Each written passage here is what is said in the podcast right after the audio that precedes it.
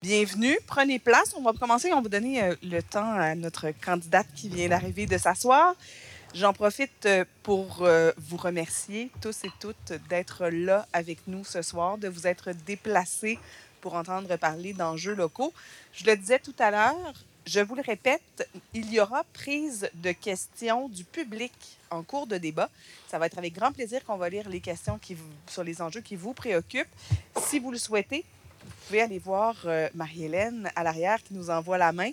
Euh, elle pourra prendre les questions en note et me les soumettre par la suite. Donc voilà, je pense que tout le monde est installé. Est-ce qu'on est tous prêts et prêtes à commencer? Vous me faites signe, les pouces sont levés, alors on va pouvoir euh, commencer avec notre débat. Tout d'abord, je le disais, merci d'être là. C'est très important pour nous que vous, vous soyez déplacés en aussi grand nombre. Je m'appelle Aude Brassard-Ali, je suis citoyenne du vieux Limoilou. Et c'est un véritable plaisir pour moi d'être euh, la modératrice de ce débat ce soir pour les candidates et candidats de Jean Lesage. Avec le débat dans la circonscription ce soir, on veut euh, offrir l'occasion aux candidats de nous parler des enjeux qui touchent nos milieux de vie. Euh, Vous le savez, il y a des débats qui se font sur la scène nationale, mais il y en a beaucoup des choses qui vous touchent, qui nous touchent, et c'est là-dessus qu'on avait envie de les sonder ce soir. Il faut savoir que les candidats des cinq partis représentés à la- à l'Assemblée nationale ont été conviés ce soir à participer au débat. Quatre d'entre eux, vous les voyez, ont accepté euh, l'invitation qui leur avait été lancée le 2 août dernier. Euh, ou, cela dit, au moment de votre mise en candidature, chers candidates et candidats. Euh, seule la candidate de la coalition Avenir Québec, Christiane Gamache, a refusé notre invitation pour participer au débat. Euh, elle nous a dit le 8 septembre dernier qu'elle ne serait pas là. Elle n'a pas invoqué de raison particulière. On lui a quand même laissé une chaise. Elle était invitée à la table avec les autres. Elle est pas là. Je tiens à vous dire euh, qu'on est ravis d'être ici ce soir au Centre Monseigneur Marcoux qui nous accueille dans ces magnifiques installations. Euh, un grand merci d'ailleurs à Christian Millette et à son équipe pour l'accueil ce soir. On est vraiment très contents et très choyés d'être ici avec vous. Euh, J'en profite pour vous dire que ce soir, c'est un, collectif citoyen qui organise le débat. C'est un débat qui se veut euh, vraiment citoyen, c'est pas partisan. On est là pour poser des questions comme citoyens engagés, mais qu'on a eu de l'aide pour la diffusion et pour l'organisation de deux partenaires locaux bien importants, les gens de Montlimoilou qui sont là ce soir et les gens de CKRL 89.1 qui sont là également. D'ailleurs, euh, la diffusion du débat sera assurée par les gens de CKRL. Il y aura une diffusion le 22 septembre de 9h à 11h du débat de ce soir.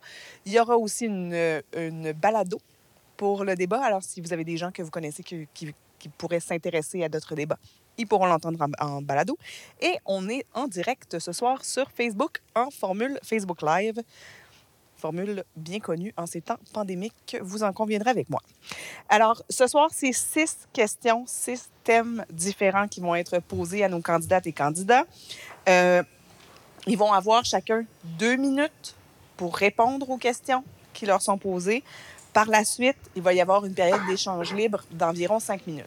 Arnaud est avec moi, c'est lui le gardien du temps. J'ai prévenu nos candidates et candidats déjà que je serai un peu sévère sur le temps, euh, notamment pour laisser du temps, j'en parlais, aux questions du public tout à l'heure, parce qu'on veut entendre les questions du public.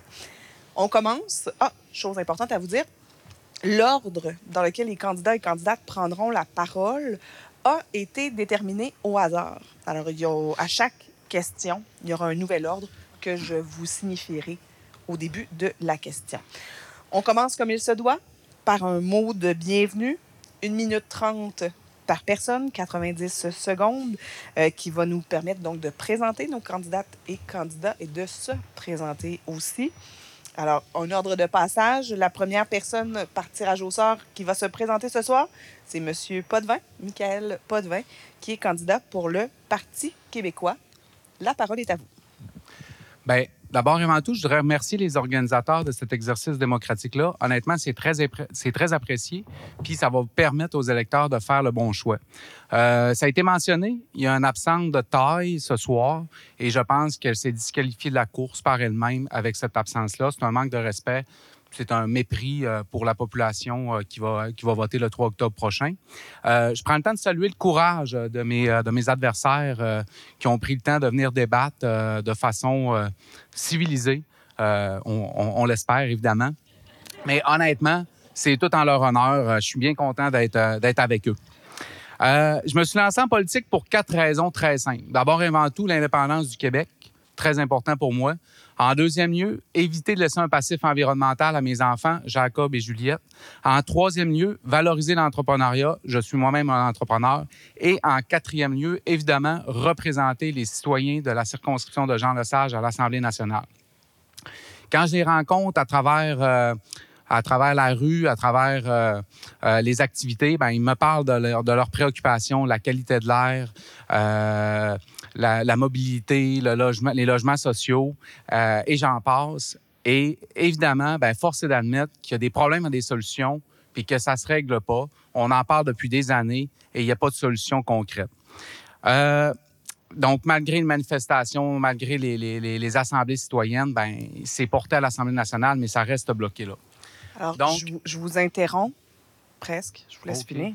Oui, la minute 30 est déjà passée. On reviendra sur les enjeux, je suis certaine. C'est bon, merci. Merci, on sent votre enthousiasme, M. Potvin. Vous mettez bien euh, la table.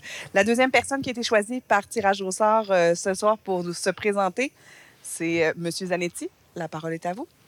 Merci. Merci à tout le monde d'être là. Je réitère les remerciements envers les organisateurs, organisatrices de, cette, de ce débat important. Euh, bon, je, je, suis député sortant, je suis là depuis quatre ans. J'ai appris énormément de choses pendant ces quatre années-là. Et je pense avoir euh, réussi à me faire le bras parlementaire, je dirais, des mouvements citoyens puis des besoins de la communauté sur plusieurs dossiers. Dans Beauport, clairement, euh, on a été là pour forcer la préservation de la vocation agricole des terres des Sœurs de la Charité. On a soutenu le communautaire. On a aussi euh, été là pour euh, soutenir les, euh, les, organismes communautaires qui font face à un phénomène grandissant dans Beauport de, du phénomène de l'itinérance, dont évidemment la CAQ s'est peu préoccupée. On a soutenu les organismes en sécurité alimentaire et on a participé avec les mouvements citoyens à rendre plus populaire la question de l'accès aux fleuves. Euh, dans le Grand Limoilou, évidemment, on a contribué à l'annulation du projet Laurentia, qui aurait été une catastrophe écologique et aussi qui aurait empiré la qualité de l'air. On a réussi à faire du nickel avec d'autres, de la hausse de la norme du nickel, un enjeu national, l'enjeu de la pollution atmosphérique, et ça devient quelque chose de plus en plus important au Québec, je pense, grâce à notre contribution. Je suis très fier de ça. Et aussi, euh, on a distribué des livres d'argumentaires indépendantistes partout, fait des conférences. Donc, on contribue à faire augmenter l'appui à l'indépendance du Québec. Monsieur Zanetti, merci beaucoup pile dans les temps. Bravo, vraiment. Un exemple à suivre pour tout le monde ce soir, moi y compris. La troisième personne par tirage au sort qui va se présenter ce soir, c'est Monsieur Robert du Parti libéral. La parole est à vous. Bonjour, merci. Très heureux d'être avec vous ce soir. Je remercie aux organisateurs, évidemment. Comme mes collègues, euh, très heureux de débattre avec vous. Euh, les absents ont toujours tort et moi, je suis là avec mes collègues. Euh, je suis ici aussi euh, pour faire la démonstration que le Parti libéral, malgré certains préjugés, n'est pas que le défenseur indéfectible de la Fédération canadienne. Et je voulais vous parler des valeurs qui font que je milite au sein de ce parti-là depuis près de 15 ans. J'ai été peut-être que vous le savez, mais le directeur des communications de M. Couillard pendant le dernier mandat. J'ai j'ai occupé les mêmes fonctions pour M. Fournier. Et je voulais vous parler des valeurs qui m'animent, moi, euh, et ce qui fait en sorte qu'aujourd'hui, j'aspire à devenir le député de votre circonscription. Mais je veux parler avec vous de développement économique, euh, je veux parler d'inclusion, je veux parler de justice sociale, je veux parler d'environnement. Et c'est un peu ça qui va être ma campagne avec vous. J'étais-tu dans les temps? Vous êtes tout à fait dans les temps, tout à fait. J'avais peur de l'exploser. Non, vous êtes très bon, vraiment, des bons élèves. Merci. Et euh, la dernière personne par tirage au sort euh, qui se présentera ce soir, c'est Madame Denise Peter de, du Parti conservateur du Québec. La parole est à vous. Euh, J'étais choisie pour parler en dernier, mais j'aurais sûrement pas le dernier mot. selon l'ordre du jour, c'est le mot de bienvenue des candidats. Et j'aimerais prendre l'occasion de vous souhaiter la bienvenue ici. Euh, je vous félicite pour votre présence, pour votre intérêt et votre participation dans cet euh, euh, événement démocratique. on abordera les sujets selon l'ordre de jour qui, a été établi, mais je voulais juste parler un petit peu de moi, peut-être juste pour vous présenter la personne qui je suis comme candidate. Euh, je me suis présentée ici dans Mézeray-Léret, une partie de Jean Lesage en 2017 pour Québec 21. Et je reviens à la charge parce qu'il y a des dossiers qui ne sont pas euh, qui ne sont pas réglés depuis cinq ans. On lâche pas. Et je vais continuer à, à essayer à vous représenter dans le meilleur de mes capacités. Merci.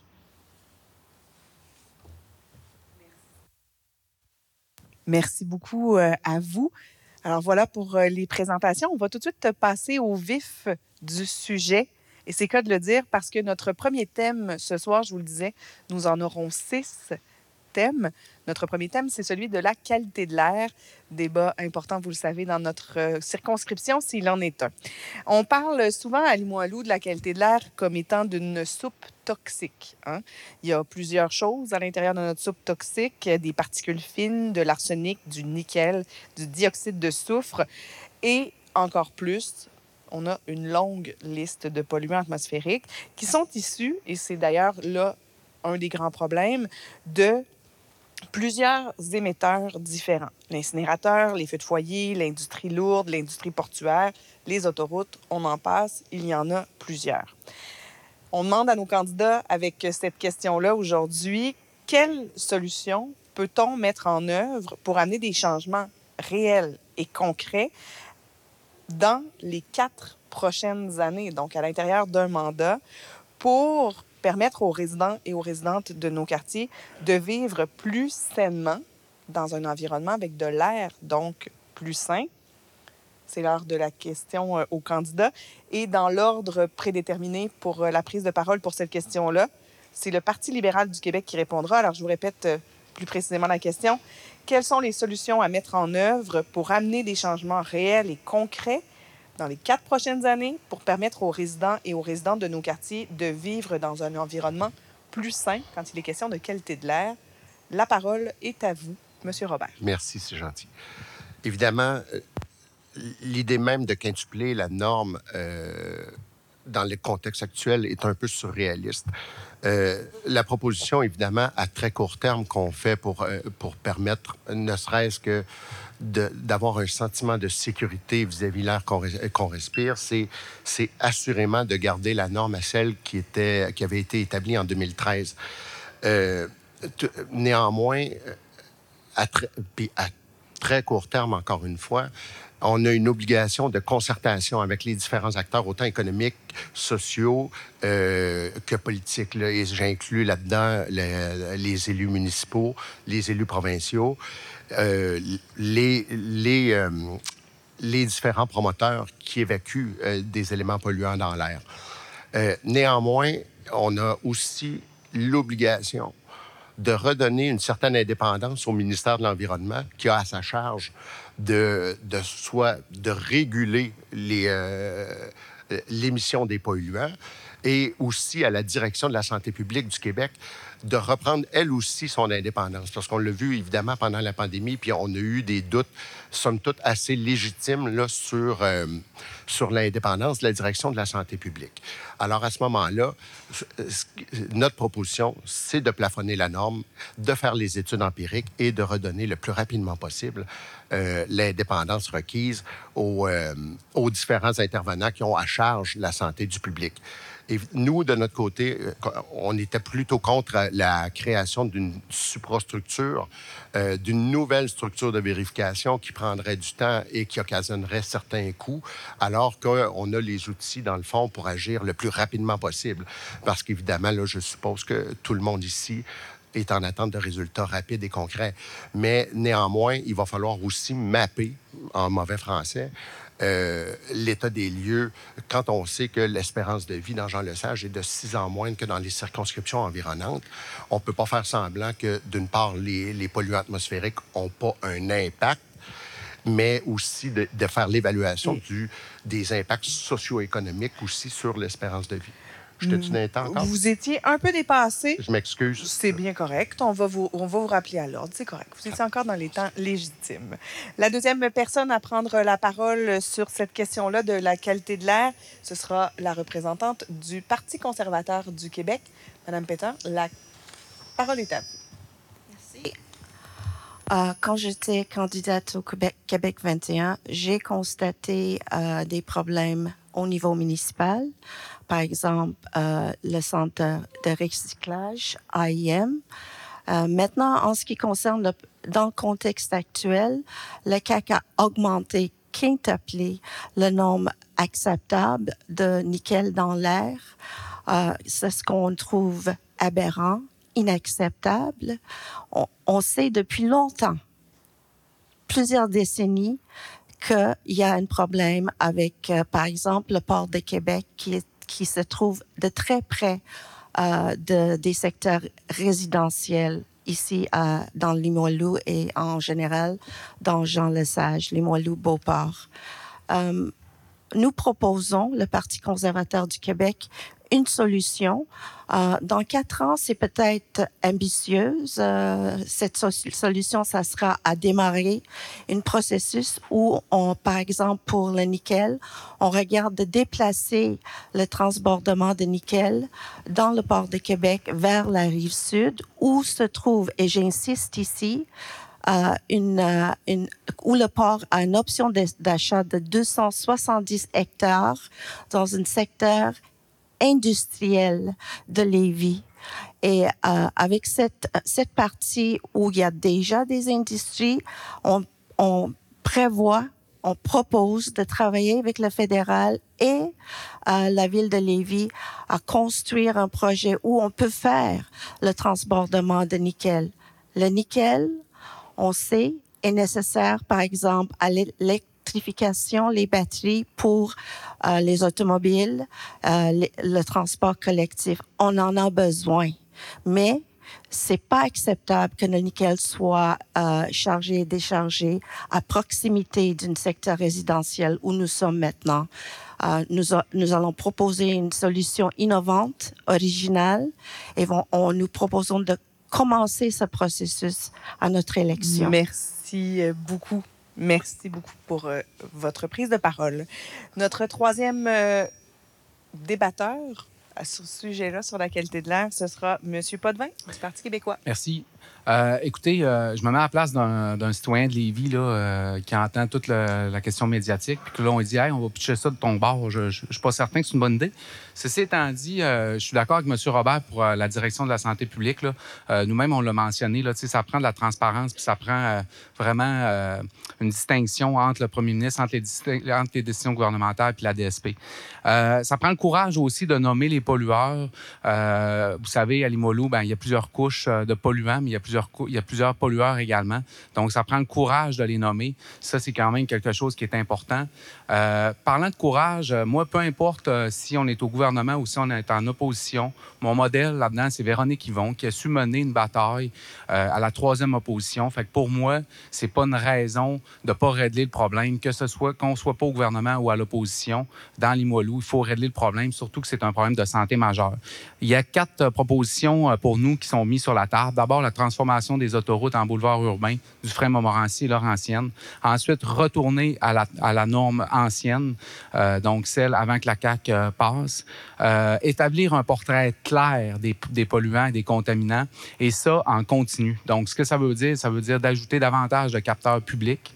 C'est quelque chose qui est primordial. Puis ce qu'on veut, c'est simple. C'est aussi simple que quand on regarde la météo, on veut savoir c'est quoi la qualité de l'air aujourd'hui. Donc, c'est ce qu'on propose au Parti québécois. On veut accompagner les entreprises, évidemment, à trouver des solutions innovantes pour, euh, pour limiter, parce que c'est pas demain matin que le port va disparaître, c'est pas demain matin que la white birch va disparaître et l'incinérateur, mais il faut trouver des propositions innovantes, puis il faut les mettre au pas si ça fonctionne pas. Ça, on est tous entièrement d'accord. Euh, moi, je reconnais l'héritage industriel qui a forgé nos villes et régions au Québec. Ceci étant dit, je suis un entrepreneur, puis je souhaite que les problèmes se règlent, qu'on arrête d'en parler au prochain, à la prochaine campagne électorale, qu'on passe à d'autres choses. Merci. Merci euh, à vous. Et en terminant pour euh, le prochain deux minutes, euh, la parole est à vous, Monsieur Zanetti. Je vous rappelle que ce sera suivi par cinq minutes d'échange entre vous sur le sujet. La parole est à vous. Merci.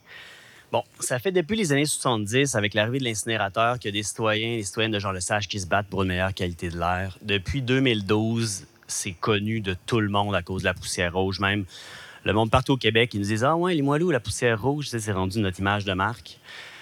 Ça fait longtemps. La CAQ a eu quatre ans pour faire de quoi, puis ils n'ont rien fait pour diminuer la pollution atmosphérique. Pire que ça, ils ont haussé de cinq fois la norme de nickel que le port peut émettre dans l'air. Pourquoi? Essentiellement pour faire plaisir à des multinationales. C'est complètement irresponsable. Euh, ils ont augmenté de cinq fois parce qu'essentiellement, euh, ben, la multinationale a dépassé de cinq fois. Ils se disent qu'ils se basent sur une étude. L'étude a dit qu'il fallait augmenter à 40 nanogrammes. Les autres, ils ont augmenté à 70. Est-ce que c'est ça, se baser sur une étude? que de faire quasiment le double de ce que ça recommande, je pense pas. C'est vraiment problématique. À Québec solidaire, évidemment, nous autres, on veut revenir en arrière, revenir à l'ancienne norme qui était plus sécuritaire. On veut avoir des mesures de réduction de la pollution qui soient qu'il soit clair, il faut mettre les pollueurs au pas. Puis pour ça, ben, il faut que le port de Québec, respecte les normes. Puis pour ça, ben, on ne pourra pas juste rester une province. Parce qu'en 2012, là, le gouvernement québécois, le ministère de l'Environnement, il a essayé d'aller voir qu'est-ce qui se passait dans le port, puis ils l'ont même pas laissé rentrer. Fait qu'il va falloir faire ça, déplacer le port. Euh, bonne chance pour négocier ça avec Ottawa. Puis deuxièmement, nous, je pense, on doit régler le problème, pas le déplacer. Euh, la façon dont le port fonctionne, le transbordement de vrac, il pourrait être fait de façon plus sécuritaire. Je vois pas mon temps, Arnaud, pourrais-tu? OK, 36, OK, c'est bon. Euh, voilà, puis j'aurais une question à poser à Mme Gamache. Bon, parce que peut-être qu'elle nous écoute sur CKRL ou du moins quelqu'un de son équipe. Mme Gamache était vice-présidente pour l'Est du comité exécutif de la CAC. Ce n'est pas n'importe quoi comme titre. Pourquoi est-ce qu'elle n'a rien fait pour empêcher son parti d'hausser la norme de nickel? A-t-elle au moins essayé? Ben, je pose la question, puis on espère qu'on a une réponse. On verra si on en aura une. Effectivement, je vous rappelle, pour ceux qui se joindraient à nous, que Mme Gamache a refusé notre invitation ce soir. Euh, on l'avait bel et bien invitée, vous vous en doutez bien. Elle a décliné ce soir. Alors, euh, il y a une période d'échange, cinq minutes euh, plus ou moins sur le sujet. On va essayer de donner du temps de parole à tout le monde. Alors, euh, vous surveillerez, je vais vous surveiller du coin de l'œil aussi. On se fait des gestes. Est-ce qu'il y a quelqu'un qui veut prendre la parole, le premier ou la première, sur ce thème-là? Madame. Madame? Sinon, sinon, vous, monsieur. Madame. Alors, allez-y. Vous me donnez la parole. Merci, monsieur Robert. Vous êtes, vous êtes devenu l'animateur, l'animatrice. Euh. Ça prenait, un, ça prenait une personne désignée pour parler la première. Vous êtes la personne désignée, allez-y. Vas-y. Euh, on a eu déjà beaucoup d'études.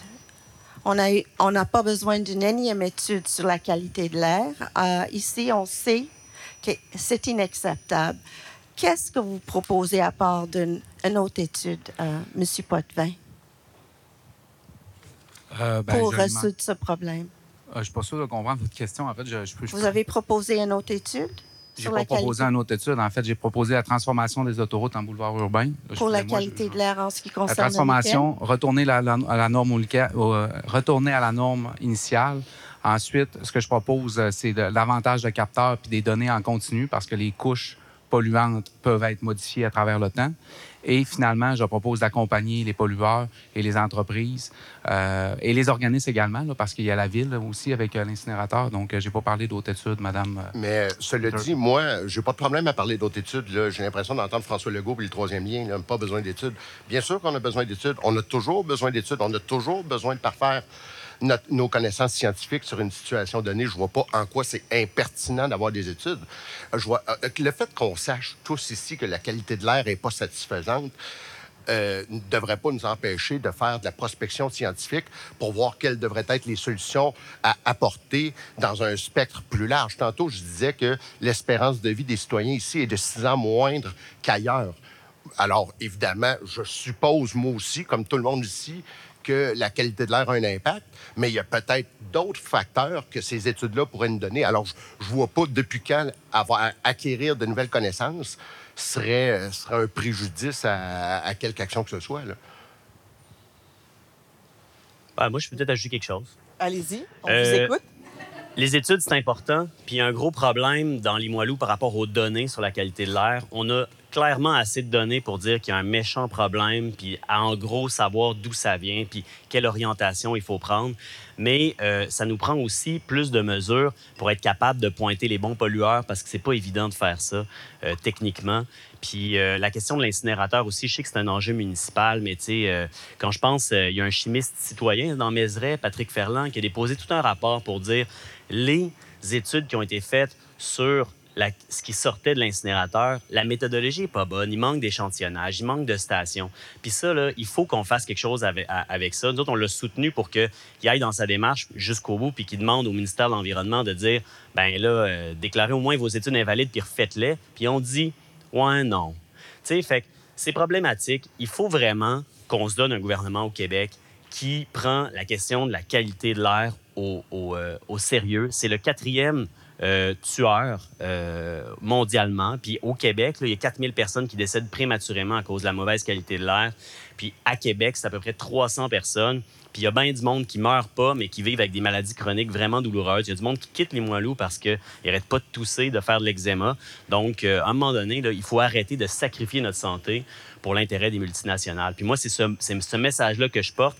Et il a, a vraiment résonné fort dans les dernières années, de plus en plus. Puis on a fait une espèce d'alliance avec Émilise Lessard-Terrien, qui est députée de Rouyn-Noranda-Témiscamingue, à côté de la, fonderie Horn, qui, euh, qui, ah, tiens, par magie, appartient aussi à Glencore. C'est comme un peu un, tout à coup un mauvais citoyen corporatif qu'on découvre. Puis euh, il y a des liens qui se tissent aussi avec des citoyens qui luttent contre la pollution atmosphérique. À Trois-Rivières, il y en a qui vont euh, émerger. À un moment donné, dans Lobinière aussi, à Sorel-Tracy. Il y en a qui sont à la cimenterie mécaniste, où il y a une, candidate solidaire, justement, qui, euh, qui s'occupe de ce dossier-là. Puis je pense que ça prend du monde de partout au Québec qui se mettent ensemble pour dire, là, là la qualité de l'air, la pollution atmosphérique, ça doit devenir une priorité gouvernementale, une priorité de santé publique.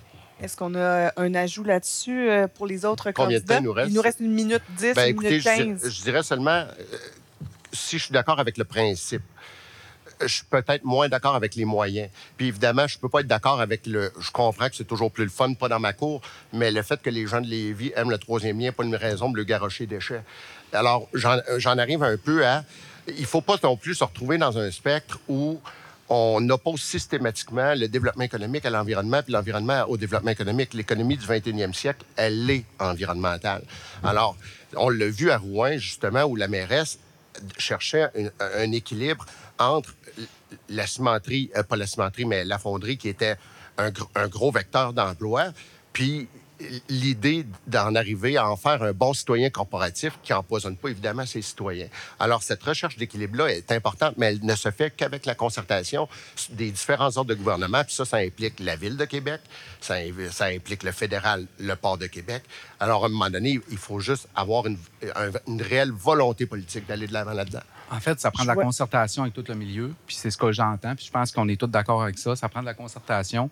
Puis, euh, tu sais, en, 2020 en 2022, euh, euh, on peut pas, euh, on peut pas, euh, on peut pas penser à l'économie euh, au risque de la santé des gens. là. Ça, il n'y a pas de doute. On s'entend tous là-dessus. là. Parfait. Madame Peter, vous aviez levé la main. Je vous donne quelques secondes pour faire un ajout.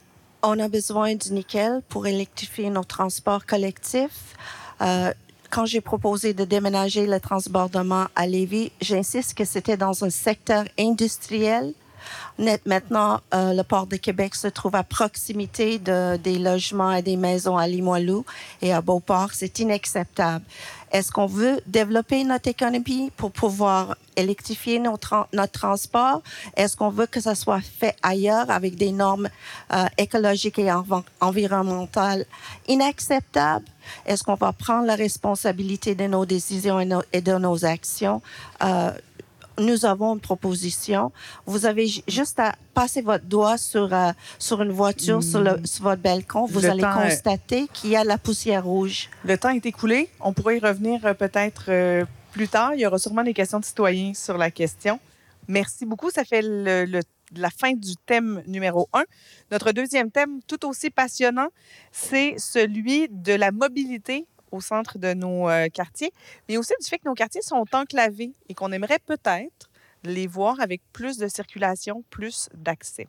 En fait, je le disais, les différents quartiers de Limoilou sont enclavés par trois grands axes autoroutiers. Il y a l'autoroute Laurentienne, l'autoroute Dufresne-Montmorency et l'autoroute Félix-Leclerc. Cela sans compter le fait qu'on a un chemin de fer, et des grandes zones industrielles qui, chacune, limitent évidemment les interactions entre les différents secteurs de la circonscription, autant que l'accès au fleuve qui est si proche mais tellement loin aussi en même temps. Les Limoulois et les Limouloises, eux, parlent d'un accès au fleuve, rêvent de boulevards urbains, de quartiers, je le disais, désenclavés, entre lesquels on pourrait facilement se déplacer. Vous, chers candidats, quelle est votre vision de la mobilité durable dans les quartiers de Limoilou? Je vous rappelle que vous avez pour la première prise de parole deux minutes qui sont au compteur à l'avant et qu'il y aura un échange de cinq minutes par la suite. Madame Peter, vous êtes la première personne à prendre la parole. Deux minutes. Merci. Euh, nous sommes le seul parti, le Parti conservateur du Québec est le seul parti qui veut stopper le tramway. Le tramway qui est proposé par la CAQ se rendre de centre-ville à Lévis à centre-ville. Est-ce que ça va encourager le trafic? Bien sûr. Ça va encourager par le tunnel qui, est proposé, ça va, encourager beaucoup de, voitures et de trafic. C'est ce qu'on propose pour stopper le tramway, c'est de rendre le transport collectif gratuit. Nous avons déjà des, euh, un système de transport collectif qui marche très bien. On voulait le rendre gratuit pour savoir vraiment s'il y a un intérêt euh, de la population pour le transport collectif. Le tramway en, opposition va enclaver la ville, avec les, les dalles de béton. Euh, ça, va, empêcher les, euh, les gens de traverser. Il y aura 150 intersections qui vont être coupées, par exemple. Les dalles de béton vont, euh, empêcher les gens, par exemple en vélo, de traverser une, euh, une, d'une côté à l'autre. Même chose pour les gens à pied. Il y a une réduction dans la, dans la mobilité avec, avec le tramway et on n'est pas d'accord avec euh, la façon, deuxièmement, la façon où le tramway a été, le, ce projet a été apporté à la ville de Québec sans démocratie et sans transparence beaucoup. Voilà qui clôt votre prise de position. Merci. Notre deuxième personne pour prendre la parole sur ce thème-là, ce sera M. Potvin. J'ai déjà entendu ça dans une élection municipale référendaire, moi. Euh, écoutez, dans le fond, ben, euh, rapidement, François Legault, évidemment, en quatre ans, c'est quatre ans de gaspillage. Il a, essayé de torpiller le, projet de tramway. Euh, il avait proposé des études sur un troisième lien. Troisième lien de la CAC qui va faire déferler 50 voitures euh, dans les raies. Je pense pas que les gens apprécient de les, je pense pas que les gens de les raies apprécient 50 000 voitures. J'ai dit 50, 50 000 voitures dans leur cours arrière. Donc ça, pour nous autres, c'est inacceptable. Il y a trois solutions au transport euh, structurant pour notre part. Euh, d'abord et avant tout, je l'ai mentionné tantôt, la transformation des autoroutes du frein Montmorency et euh, Laurentienne en, en, boulevard urbain. Euh, pour Laurentien, bien évidemment, ça va permettre de créer un milieu de vie entre Limoilou et Vanier. Pour Dufresne Montmorency, enfin, on va retrouver l'accès au fleuve, euh, l'accès à la baie de Beauport. Ensuite, ben, vous en avez sûrement entendu parler, je vous le remonte rapidement, le train léger qu'on propose euh, au Parti québécois, donc un train léger euh, strictement en transport en commun, qui vient pas en opposition avec les automobilistes, mais qui offre une solution entre Lévis, Québec et Le Bourgneuf. Donc, imaginez-vous vous rendre de Lévis au centre Vidéotron en quelques minutes. ça transporte beaucoup plus de monde et beaucoup plus rapidement. Donc, c'est ce qu'on propose. Euh, la deuxième phase du tramway également, euh, entre Saint-Roch et Charlebourg. Donc, euh, quelque chose qui est souhaité et qui est souhaitable pour les gens de l'ERA, encore une fois. Pour le désenclavement, ben, il y a deux, deux éléments que je trouve importants de mentionner. D'abord et avant tout, les terrains de la 41e rue. Euh, ça peut, ça a le potentiel, les terrains de, la 41e rue, de devenir une ville dans une ville. Euh, il faut évidemment que ça provienne d'un projet d'action citoyenne, mais on voit très bien un corridor vert qui part de l'Airet jusqu'à Mézeray. Donc, il y a un potentiel jardin communautaire, logements sociaux euh, et j'en passe. Donc, ça, c'est quelque chose qui est important. Et un autre désenclavement, j'en ai parlé rapidement tantôt, mais la baie de Beauport, par d'Estimauville. Et ça, j'en ai déjà parlé avec le port du Québec, de Québec quand je les ai rencontrés. Merci. Merci euh, beaucoup à vous. On nous dit qu'on n'entend pas très bien pour les gens qui sont sur Facebook Live. Alors, si vous pouvez tous approcher un peu vos micros, parler plus directement dedans, parce que sinon, on a du retour de son. Vous l'avez tous entendu, le, le, doux son du retour de son dans la salle. Alors, si vous vouliez tous approcher un peu vos micros, vous seriez fort aimable pour les gens qui nous suivent à la maison. La troisième personne qui prendra la parole sur cette question de désenclavement, c'est M. Zanetti de Québec solidaire. Merci. La parole est à vous. Deux minutes. Merci beaucoup. Alors, il faut diminuer notre dépendance à la voiture, à l'auto solo, favoriser le transport collectif, actif, désenclaver les quartiers. On, est, on a des autoroutes là, dans la circonscription qui sont un peu comme des murailles de béton. Les autoroutes, c'est fait pour lier deux villes. C'est pas fait pour aller d'un point A à un point B à l'intérieur d'une ville. Dufresne-Montmorency, c'est un mauvais projet des années 70. Imaginez, avant, le monde de Beauport avait accès au fleuve. Il y avait du monde qui avait une maison sur le bord, là, puis il y avait une vue sur l'île d'Orléans, puis sur le château Frontenac, puis ils pouvaient aller pêcher. C'est comme un peu paradisiaque de l'évoquer. Un moment donné, il est arrivé une autoroute à six voies, puis ça s'est arrêté là. Ça n'a pas de bon sens. Il y a un parc là, à Beauport, là, t'es là, là tu à 100 mètres de l'eau, tu pourrais quasiment lancer une roche dedans si c'était assez fort. Mais si tu veux y aller, par contre, d'une part, tu vois pas le fleuve, puis si tu veux y aller, il faut que tu fasses des kilomètres en voiture. Ça n'a aucun maudit bon sens. Alors, il faut transformer l'autoroute du frein Montmorency, là, des bretelles de la Haute-Ville jusqu'aux chutes Montmorency en boulevard urbain pour permettre l'accès au fleuve, pour permettre qu'on puisse aller sur la berge, puis finir par faire la promenade Samuel de Champlain connecté avec les autres, mais jusqu'aux chutes Montmorency, la CAQ l'avait promis en 2018. Ils n'ont rien fait. En mai dernier, même, Geneviève Guilbeault avait même dit On n'a jamais promis ça. Là, à un moment donné, quelqu'un a dit Oui, c'est parce qu'on l'a promis finalement. Puis là, elle a dit Ah, ben là, finalement, on va évaluer la possibilité de faire des percées. Des percées. Mais comment tu vas avoir une percée d'accès au fleuve, l'autre bord d'une autoroute à six voies? Puis euh, l'argumentaire de euh, Michael Potvin sur, euh, du frein, sur l'autoroute Laurentienne est très bon. Je ne le reprendrai pas parce qu'on n'a pas assez de temps.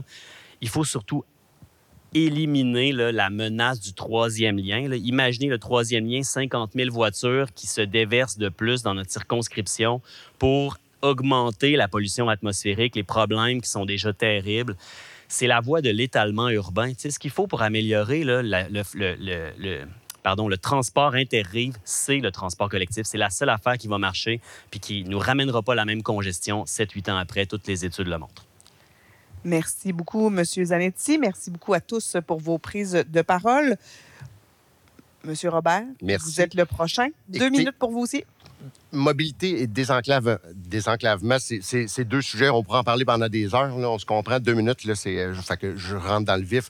Mais pour ce qui est du tramway, évidemment, nous, les libéraux, on a, fait une proposition qui, qui, qui de, redonner le tracé, de reprendre le tracé original euh, du tramway, mais aussi de le développer sur l'axe nord-sud et de l'étirer jusqu'à Lévis. Puis évidemment, j'achète moi aussi, j'ai euh, l'idée du boulevard urbain, mais le désenclavement euh, d'un quartier donné, parce que euh, ça, a raison, quand, ben, je m'excuse, M. Zanetti a raison, quand il, parle du développement des années 60, tous ces quartiers-là, toutes ces autoroutes ont été conçues à une époque où il n'y avait que la voiture pour aller quelque part.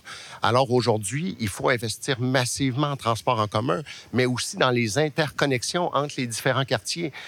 Désenclaver un quartier, c'est s'obliger à le connecter avec Tachereau, c'est s'obliger à le connecter avec euh, euh, la circonscription de Montmorency. Là, je vais par comté électoral, c'est plus facile. Mais alors, c'est là-dessus qu'il faut élaborer des plans à long terme. Euh, il faut revoir tous les principes de mobilité durable, de réduction des distances, avec des systèmes de transport en, commun qui sont euh, qui allient rapidité, confort, fiabilité, et c'est ça qu'il faut être capable de donner. Moi, c'est la première fois que j'entends une proposition de transport en commun qu'on me dit ça va favoriser l'enclavement des quartiers. Je ne suis pas capable d'acheter ça. Mais toujours est-il que euh, et- et- c'est la seule façon aussi qu'on a de faire une opposition massive à l'idée même du troisième lien. Puis je ne sais pas si vous avez suivi les nouvelles aujourd'hui, mais M. Legault nous a dit que les études, il s'en... Puis, oui, oui, il a dit qu'il allait le faire euh, my way or the highway, là, comme on dit. Là. Alors, il est prêt à le faire, même si les études qu'il n'y a pas arriver à la conclusion que ça ne sert personne. C'est Mm. fou comme de là. Merci. Merci. On termine là-dessus. On va avoir une prise de parole. Je vous rappelle cinq minutes de discussion. On a plusieurs thèmes qui ont été abord- abordés euh, déjà les axes autoroutiers, les boulevards urbains, le transport en commun. Alors, on vous donne cinq minutes de plus. Monsieur Potvin, allez-y, la parole est. Bon, ben merci. Euh, écoutez, en fait, euh, le- les positions euh, de Québec solidaire et du Parti québécois se ressemblent quand même en matière de mobilité. Par contre, pour la mobilité régionale, j'ai une question à M. Zanetti. En fait, je fais du pouce sur ce que M. Robert a dit, là, la rapidité. En quoi le, spaghetti proposé par Québec solidaire, notamment du SRB, va faire gagner du temps aux gens? F- va les faire con- va les convaincre également de passer des automobiles au transport en commun. Tu sais, le SRB est un projet euh, qui fait quand même passer par le pont. Euh, je ne sais pas, je me pose la question. Bon, d'abord, à part lorsqu'il s'agit d'autoroute, le spaghetti, c'est bien. Deuxièmement, euh, le service rapide par bus, euh, c'est quelque chose qui va améliorer énormément la fluidité du transport. Nous autres, on veut la phase 1 du tramway qui est là, rajouter la ligne originelle qui monte jusqu'à dans le nord de Charlebourg, rajouter une connexion tramway jusqu'à l'aéroport, puis on veut rajouter un service rapide par bus qui est comme l'intermédiaire entre l'autobus et le tramway, mais pour une capacité moins élevée, qui va euh, par Vanier, Le Bourgneuf et euh, Neuchâtel pour desservir cette, euh, section-là de la Ville de Québec qui n'est pas servie euh, jusqu'à maintenant. Et on veut un service rapide par bus qui passe sur le pont de Québec, un lien existant qu'il faut d'ailleurs rénover en passant. Madame Gamache, vous leur direz, vice-présidente de l'Est. Et euh, il faut, euh, on veut aussi que le SRB y aille sur tout le boulevard Guillaume Couture sur la rive sud et aussi un petit peu vers l'ouest. Et ça, ça va vraiment accélérer les choses. C'est quand même fou de parler comme, euh, je veux dire, Mme Peter disait, comme si le tramway allait réduire la mobilité à Québec, puis présenter la dalle de béton comme quelque chose qui est comme une muraille. Je m'excuse, mais c'est de la désinformation. Et euh, je pense qu'il faut le dire. Et euh, il y, a- il y a la question de la mobilité, évidemment. Bon, dans un débat local, je voudrais parler de mobilité interurbaine, mais peut-être que c'est pas le moment. Alors, je, vais pas, euh, je vous laisse le reste du temps. Mais cela dit, euh, ah ben, c'est drôle, je m'en allais vous enlever là-dessus. Mais euh, On peut. parce que j'étais juste pas Madame, d'accord avec la. je pense qu'avant que vous parliez de, de- de- de transport interurbain, je pense que Mme Peter a des choses à ajouter sur, Ah, sur les... Oui, Mme Peter, allez-y. Je vais être claire, nous ne sommes pas contre le transport collectif.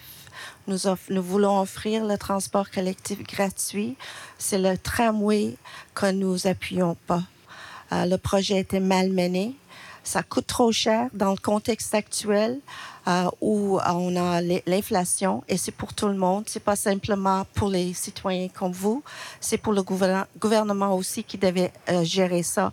Mais j'ai une question que je vais lancer à tout le monde ici, à tous les candidats. Qu'est-ce que vous allez faire euh, euh, sans le troisième lien, pont, par exemple, un pont?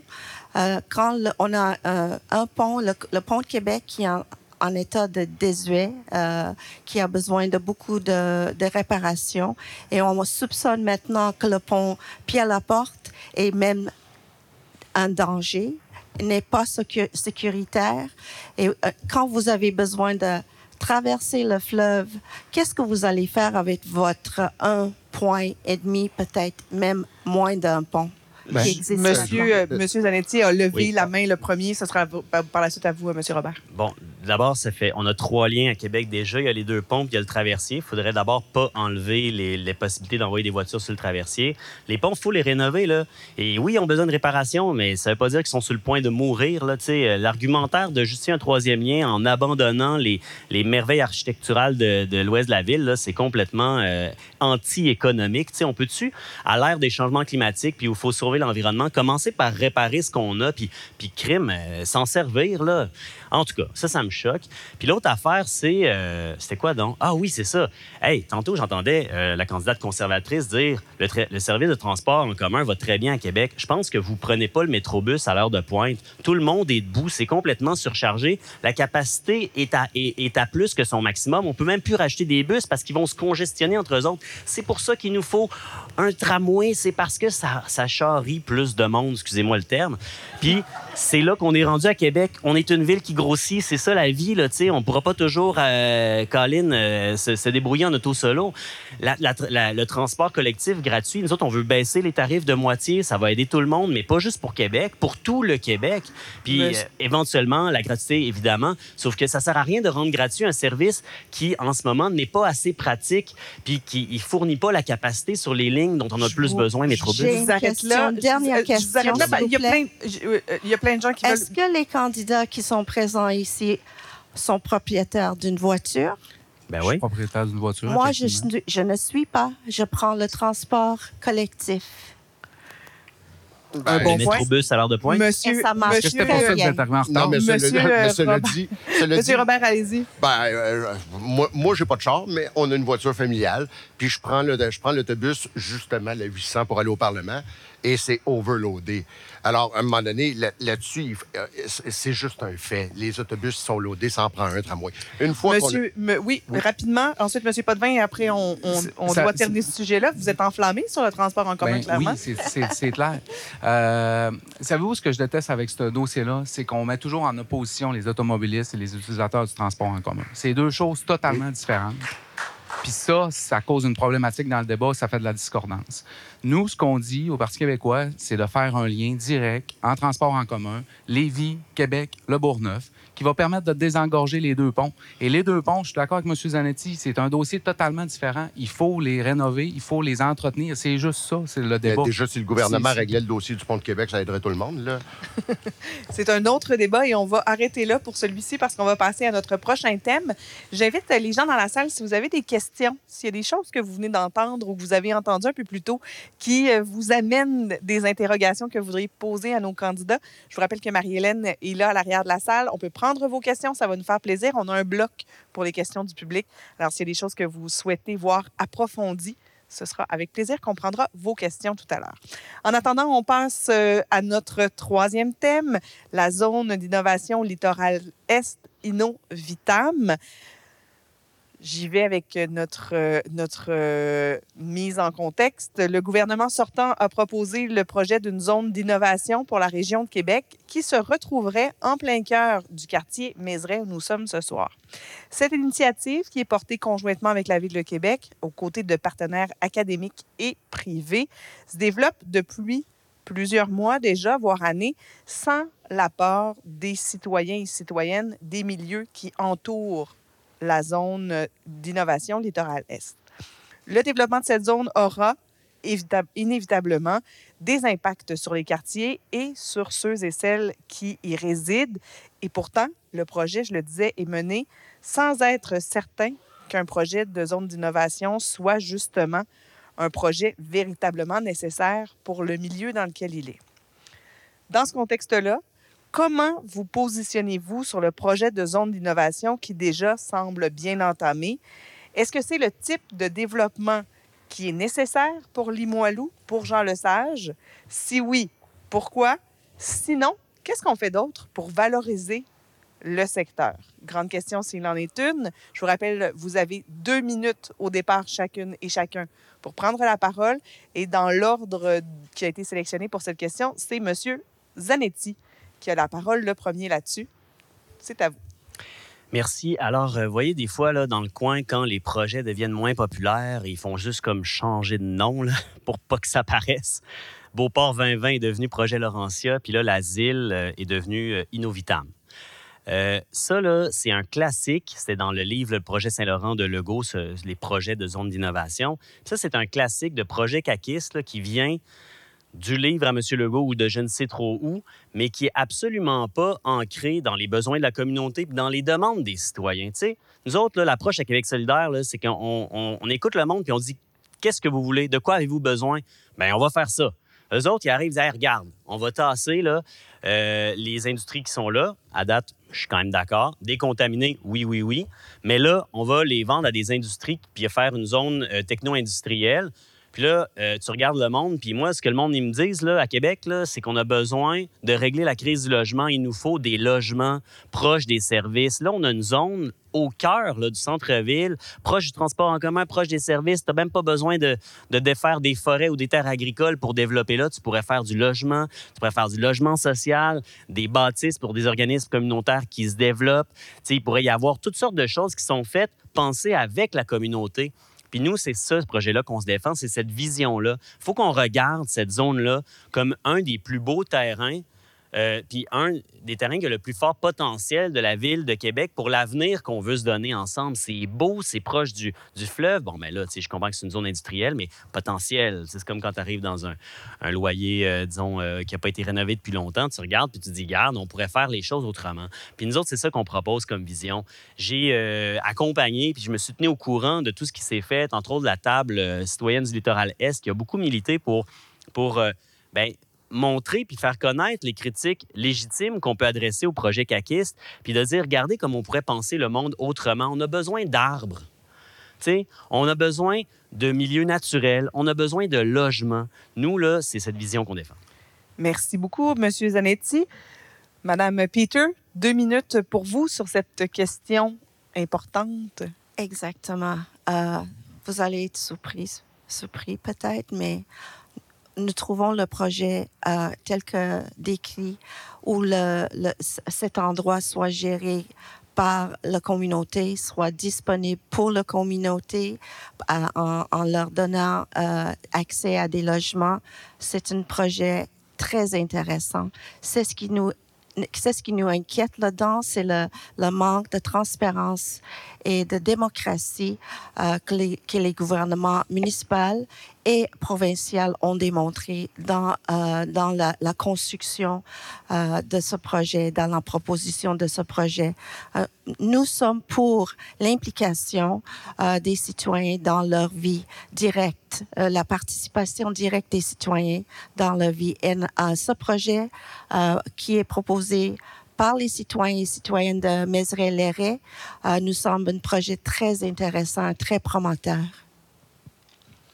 Merci beaucoup, Madame Peter.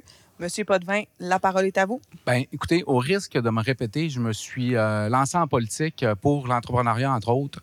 Euh, je trouve que c'est important de valoriser l'entrepreneuriat. C'est un bon moyen d'émancipation, surtout dans une circonscription moins bien nantie comme celle de Jean Lesage, euh, où est-ce qu'il y a un taux de décrochage euh, plus élevé. Euh, moi, écoutez, euh, si la question n'est pas pour ou contre l'asile ou Innovatam, peu importe le nom que ça portera, euh, moi, c'est de voir les opportunités qui s'offrent avec ce projet-là. D'abord, c'est pas un terrain Innovatam, hein, c'est 15 terrains. Euh, fait que c'est quand même majeur comme développement. Euh, il y a trois points que je regarde avec le projet d'Innovatam pour ma part.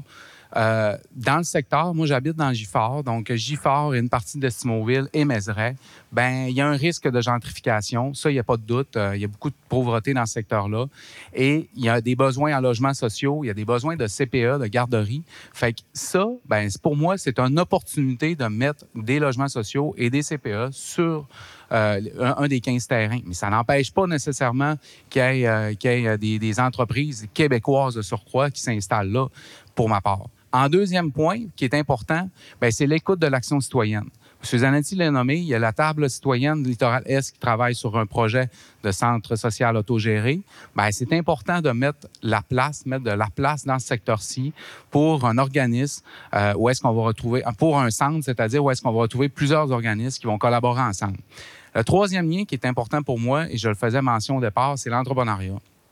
Honnêtement, euh, quand je me promène euh, à travers la circonscription, euh, notamment, j'ai rencontré une Dirane, juste ici derrière, dans, dans un tournoi de basket, qui, je l'interpelle sur l'entrepreneuriat, puis qui me parle de son projet entrepreneurial. C'est une immigrante africaine qui, a des, qui, a des, qui, a des, qui, a, vraiment un super beau projet. je vais prendre un café avec, je la mets en contact parce qu'elle a besoin de, elle a besoin d'entraide, elle a besoin de, d'un coup de main pour, pour mettre à terme son projet. Ben ça, ça me fait triper. Puis je trouve que le projet de la zone littorale Est, ben, c'est un endroit de prédilection pour mettre une maison d'entrepreneuriat où est-ce qu'il pourrait avoir des logements sociaux en haut pour les entrepreneurs et euh, des laboratoires en bas où est-ce qu'on pourrait euh, très bien euh, accompagner euh, des, accompa- des, des Mhm. entrepreneurs qui, qui veulent faire un projet. Merci beaucoup. Ben, merci. Le temps s'est écoulé. Merci beaucoup. Monsieur Le Robert, c'est vous qui fermez euh, les présentations à ce moment-ci. Qu'est-ce qu'on fait avec cette zone-là? Il y a une chose qui. Dans le discours ambiant, on le voit, là. Une des raisons pour lesquelles un projet comme celui-là il est parti du pied gauche, c'est que les associations des citoyens n'ont pas été partie prenante du processus dès le départ. Et c'est ce qui crée, à un certain moment donné, une espèce de sentiment de, dépossession de son chez-soi. C'est ça qui, donne un, un- un sentiment de, de dépossession. Mais la réalité, c'est que le projet en soi, parce que M. Zanetti parle du projet CACIS, OK, fair enough, mais c'est aussi le projet de l'Université Laval, c'est aussi le projet des élus de la Ville de Québec.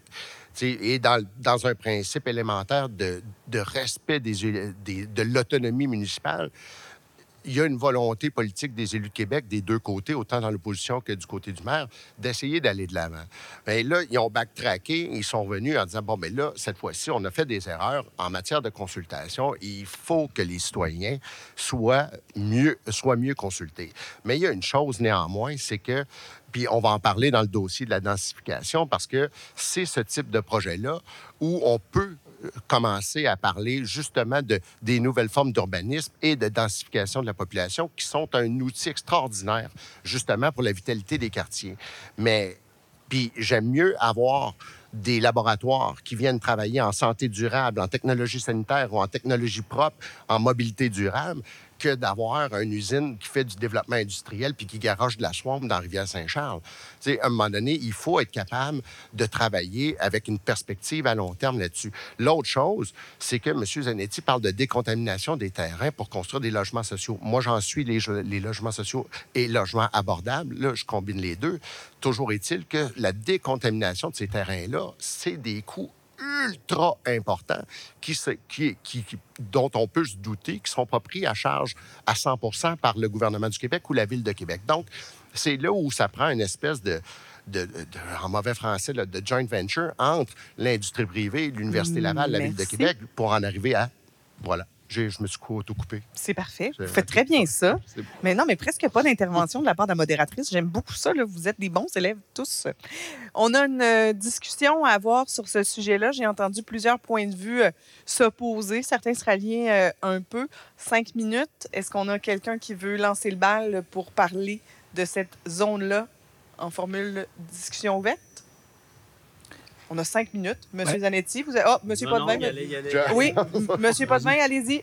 Ben, c'est pas une question, c'est plus un commentaire. Tu sais, euh, il y a eu une conférence de presse de l'Action citoyenne, euh, table littorale euh, S, euh, il y a de ça deux semaines. Puis, tu sais, c'est bien beau euh, être au micro ici, puis, euh, puis, euh, puis parler euh, des bonnes choses, mais il y avait deux partis politiques à cette, à cette conférence de presse-là.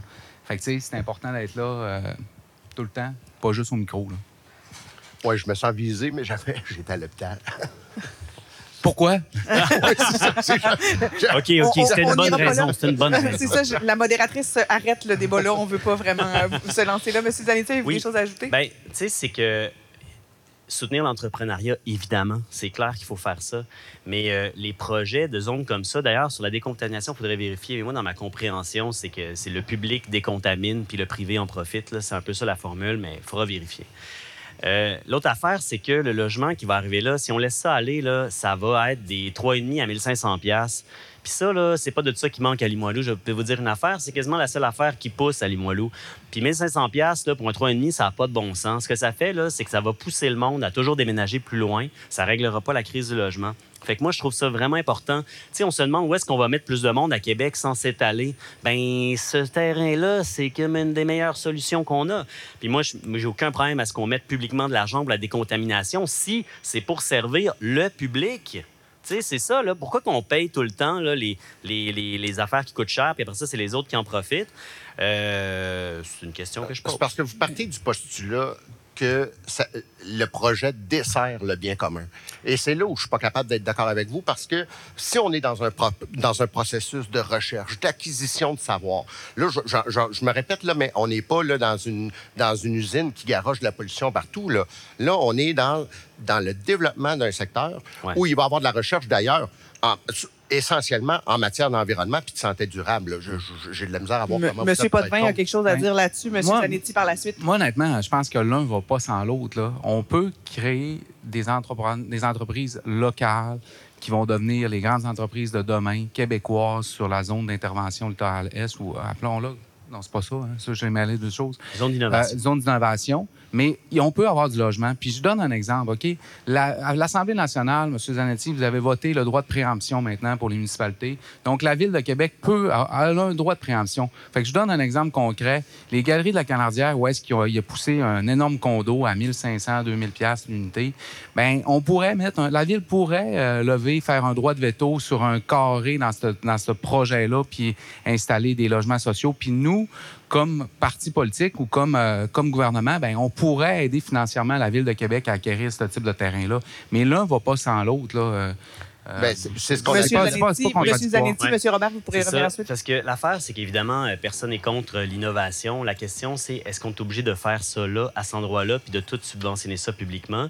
La- L'autre question que je me pose, c'est que, tu sais, en ce moment, là, quand tu parles aux entrepreneurs, puis aux petites et moyennes et grandes entreprises de Québec qui disent on manque de main-d'œuvre.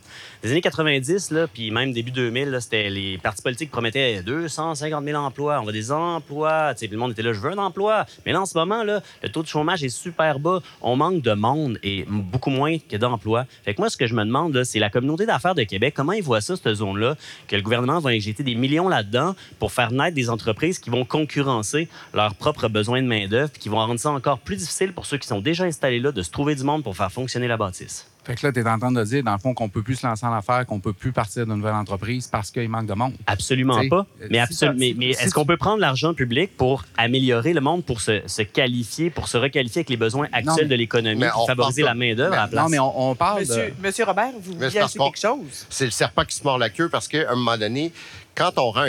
D'ailleurs, c'est le principe même de la mixité, la mixité fonctionnelle, de la mixité durable en matière de, développement, de- de- d'urbanisme. C'est, de créer, par exemple, un édifice dans lequel on a un laboratoire, un commerce, dans lequel des gens peuvent habiter au-dessus. Et vous avez, quand on parle de mixité sociale, c'est justement de, de créer des, des lois, d'être capable de créer, de réserver des terrains pour des loyers abordables tout en, est- tout en, en- en amenant une nouvelle clientèle qui, qui, ultimement, sert les commerçants, sert les commerçants d'ici, sert les gens qui travaillent ici et, euh, règle- en- qui plus est, va, nous a- va amener des gens qui vont résider ici. Madame Peter, vous souhaitez euh, réagir à ça? Principe de base, on consulte les citoyens. C'est eux autres qui sont impliqués le plus directement et je trouve ça déplorable qu'on n'insiste pas sur le fait que les citoyens n'ont pas été consultés dans ces projets de la ville, puis la démocratie a été, euh, a été ignorée avec ce projet. Merci beaucoup. C'est là-dessus qu'on va terminer ce, ce bloc-là. On va passer à notre bloc suivant. Sachez qu'on a pris un petit peu de retard, alors je vais être plus ferme sur les temps de parole pour être certaine qu'on arrive bien dans les deux heures octroyées. Euh, la prochaine question, vous l'avez déjà abordée un peu dans celle sur la zone euh, d'innovation littorale Est. C'est celle portant sur la crise du logement. Il y a la question du logement abordable, évidemment. Il y a la question du logement social aussi. Il y a aussi la question des rénovictions. Vous savez, ces endroits où on met des gens à la porte pour en faire euh, des rénovations souvent assez luxueuses. Les maisons de chambre disparaissent, je pense notamment ici dans Mézeray. L'accès à la propriété aussi qui est très difficile, particulièrement dans nos quartiers. Si vous êtes une jeune famille et que vous voulez acheter quelque chose, c'est vraiment pas facile. Il y a beaucoup de gens dans la salle qui le savent. Euh, tout ça, ça arrive à l'heure de la densification. On en parle beaucoup de la densification de nos quartiers. Euh, il faut aussi avoir une vision plus large sur l'avenir de nos milieux de vie. Comment est-ce que les gens peuvent se loger? À Limoilou? C'est une grande question. Elle a l'air simple, mais elle ne l'est pas tant que ça. Comment peuvent-ils aussi accéder à la propriété? Et comment s'assurer que les populations à plus faible revenu elles aussi puissent rester dans nos quartiers où elles sont traditionnellement depuis très longtemps? Quels sont les milieux de vie qu'on souhaiterait offrir aux Limoulois et aux Limouloises? C'est une grande question parce que on veut avoir de tout dans nos quartiers pour les rendre habités et garder Limoilou comme Limoilou est déjà. Quel Limoilou veut-on et aussi à quel prix? C'est notre question à ce moment-ci. Notre, notre première prise de parole, ce sera avec vous, Madame Peter, deux minutes sur qu'est-ce qu'on veut comme Limoilou en matière de logement. On a le plus grand HLM ici euh, à Saint-Pédis, la plus grande dans la ville, qui, euh, qui est la résidence de à, peu près 1500 personnes. Euh, c'est le quartier où on a beaucoup de on voit beaucoup de pauvreté. On a un vrai besoin de logement pour des personnes, ces gens-là, des, des, logements à des prix abordables. On est maintenant, euh, de ce temps-ci, 2021, dans un contexte de pénurie de main-d'œuvre. On veut des solutions rapides. On veut des so solutions réalistes. Euh, avec la pénurie de main-d'œuvre, qu'est-ce que ça implique pour la construction euh, des immeubles pour le, les logements et les maisons? C'est qu'on n'en a pas des, la main-d'œuvre pour faire ça maintenant. Il va falloir travailler pour l'instant avec ce qu'on a. Euh, il, y a un, il y a un OBNL pas loin d'ici, Sacitas, qui est, qui est maintenant, à ce moment, à 26,5% euh, de taux de vacances. Comment ça se fait? avec une pénurie de logements qu'on a 26, 26 de taux de, de, vacances. Il y a un problème de gestion. Il n'y a aucun incitatif pour euh, le, le, la société d'habitation, l'État, de remplir euh, ces appartements, ces logements-là. Qu'est-ce qu'on fait? Qu'est-ce qu'on propose, le Parti conservateur? C'est de, de, de donner aux locataires, aux propriétaires, le choix de vivre où ils veulent, de ne pas construire des logements sociaux et de dire à ces personnes, ça c'est pour toi. C'est ce qu'on propose, c'est de donner à ces gens-là une allocation logement pour qu'ils puissent euh, choisir où ils veulent vivre. Euh, c'est plutôt de donner investir dans dans les citoyens au lieu d'investir dans le béton. C'est tout le temps qu'on avait. Je m'excuse. Merci beaucoup. Je reviens à la charge plus tard. Merci beaucoup. Notre deuxième prise de parole sur le sujet sera Monsieur Charles Robert. Merci. La parole est à vous. Euh, je m'excuse. Euh, moi, personnellement, je suis contre l'idée de donner des sous pour se loger parce que ça va à l'encontre de tout ce qui est une vision à long terme en matière de développement, de, de développement urbain. Il faut réfléchir bien plus à long terme. Je peux même donner 200 pièces à tout le monde pour aller pour les aider à se loger, mais la réalité c'est que on ne crée pas là une densité harmonieuse. Il faut pour il faut il faut être capable d'investir massivement d'une part dans le logement social, mais dans le logement abordable. Puis évidemment, je, je, je conviens là qu'il faut qu'il faille agir rapidement là pour ce qui est des rénovictions, euh, pour ce qui est de l'accès à une, à une première propriété. Il faut, il faut donner des outils aux gens, des incitatifs à cet égard-là. Mais il faut repenser toute notre façon de voir l'urbanité. La, la, croissance des populations urbaines, et c'est le cas ici, est, en, est partout dans le monde. C'est pas nouveau. Alors, nous, ce qu'il faut faire, je pense, en tout cas, c'est, d'une part, une meilleure densification, mais qui n'est pas le corollaire de la densification. C'est pas d'avoir une, dos, une, une, fort à, à 25 étages. C'est d'avoir une, de travailler de concert avec les villes qui sont responsables du développement urbain sur leur territoire, et les aider financièrement à créer justement des îlots un peu partout où les gens se sentiront pas délocalisés et où vont avoir accès à, à un logement décent ou à une propriété, à la propriété qu'ils souhaitent, tout en étant capable de rester, de rester de rester ici sans avoir à se délocaliser. Et c'est ça le principe de la mixité sociale. C'est ça, c'est d'être capable d'avoir une croissance, d'avoir une croissance parce qu'il y en a ici qui doivent être commerçants, ils veulent, ils veulent avoir des nouveaux clients. Vous habitez ici, vous n'avez pas le goût de vous faire Et- délocaliser parce qu'il y a des gens qui arrivent. Et notre temps est terminé. Ça passe trop vite. Ben oui, je sais. Euh, ben, un vous avez parti. trop d'idées tous Je- euh, à nous exprimer euh, aujourd'hui. Monsieur Zanetti, la parole est à vous, deux minutes. Bon, alors le genre de logement que nous, à Québec solidaire, on veut, bon, dans Jean Lesage, mais aussi ailleurs, c'est des logements qui sont pas chers et qui sont beaux et qui sont sains et qui sont près des services. tu sais. Et pour ça, ben, il faut créer plus de logements sociaux. D'une part, on s'engage à en créer 50 000, dont 25 000 dans les quatre premières années. Et il faut aussi euh, avoir un contrôle des loyers. C'est-à-dire que la recommandation de la Régie du logement, chaque année, d'augmenter, mettons, de 0,8% il faut que ça devienne une règle obligatoire, sauf quand le, propriétaire fait vraiment une, une rénovation. Puis dans ce cas-là, il faut qu'il démontre à la régie puis qu'il demande la permission de hausser. En ce moment, tout le monde augmente comme ils veulent. Fait que quand il y a un taux d'inoccupation qui est super faible, puis que les propriétaires ont le gros bout du bâton, il y a plein de, tu sais, la plupart des propriétaires occupants euh, honnêtes avec leur bloc qui, connaissent leurs locataires parce qu'ils habitent à côté, ils font pas, ils font pas des grosses augmentations.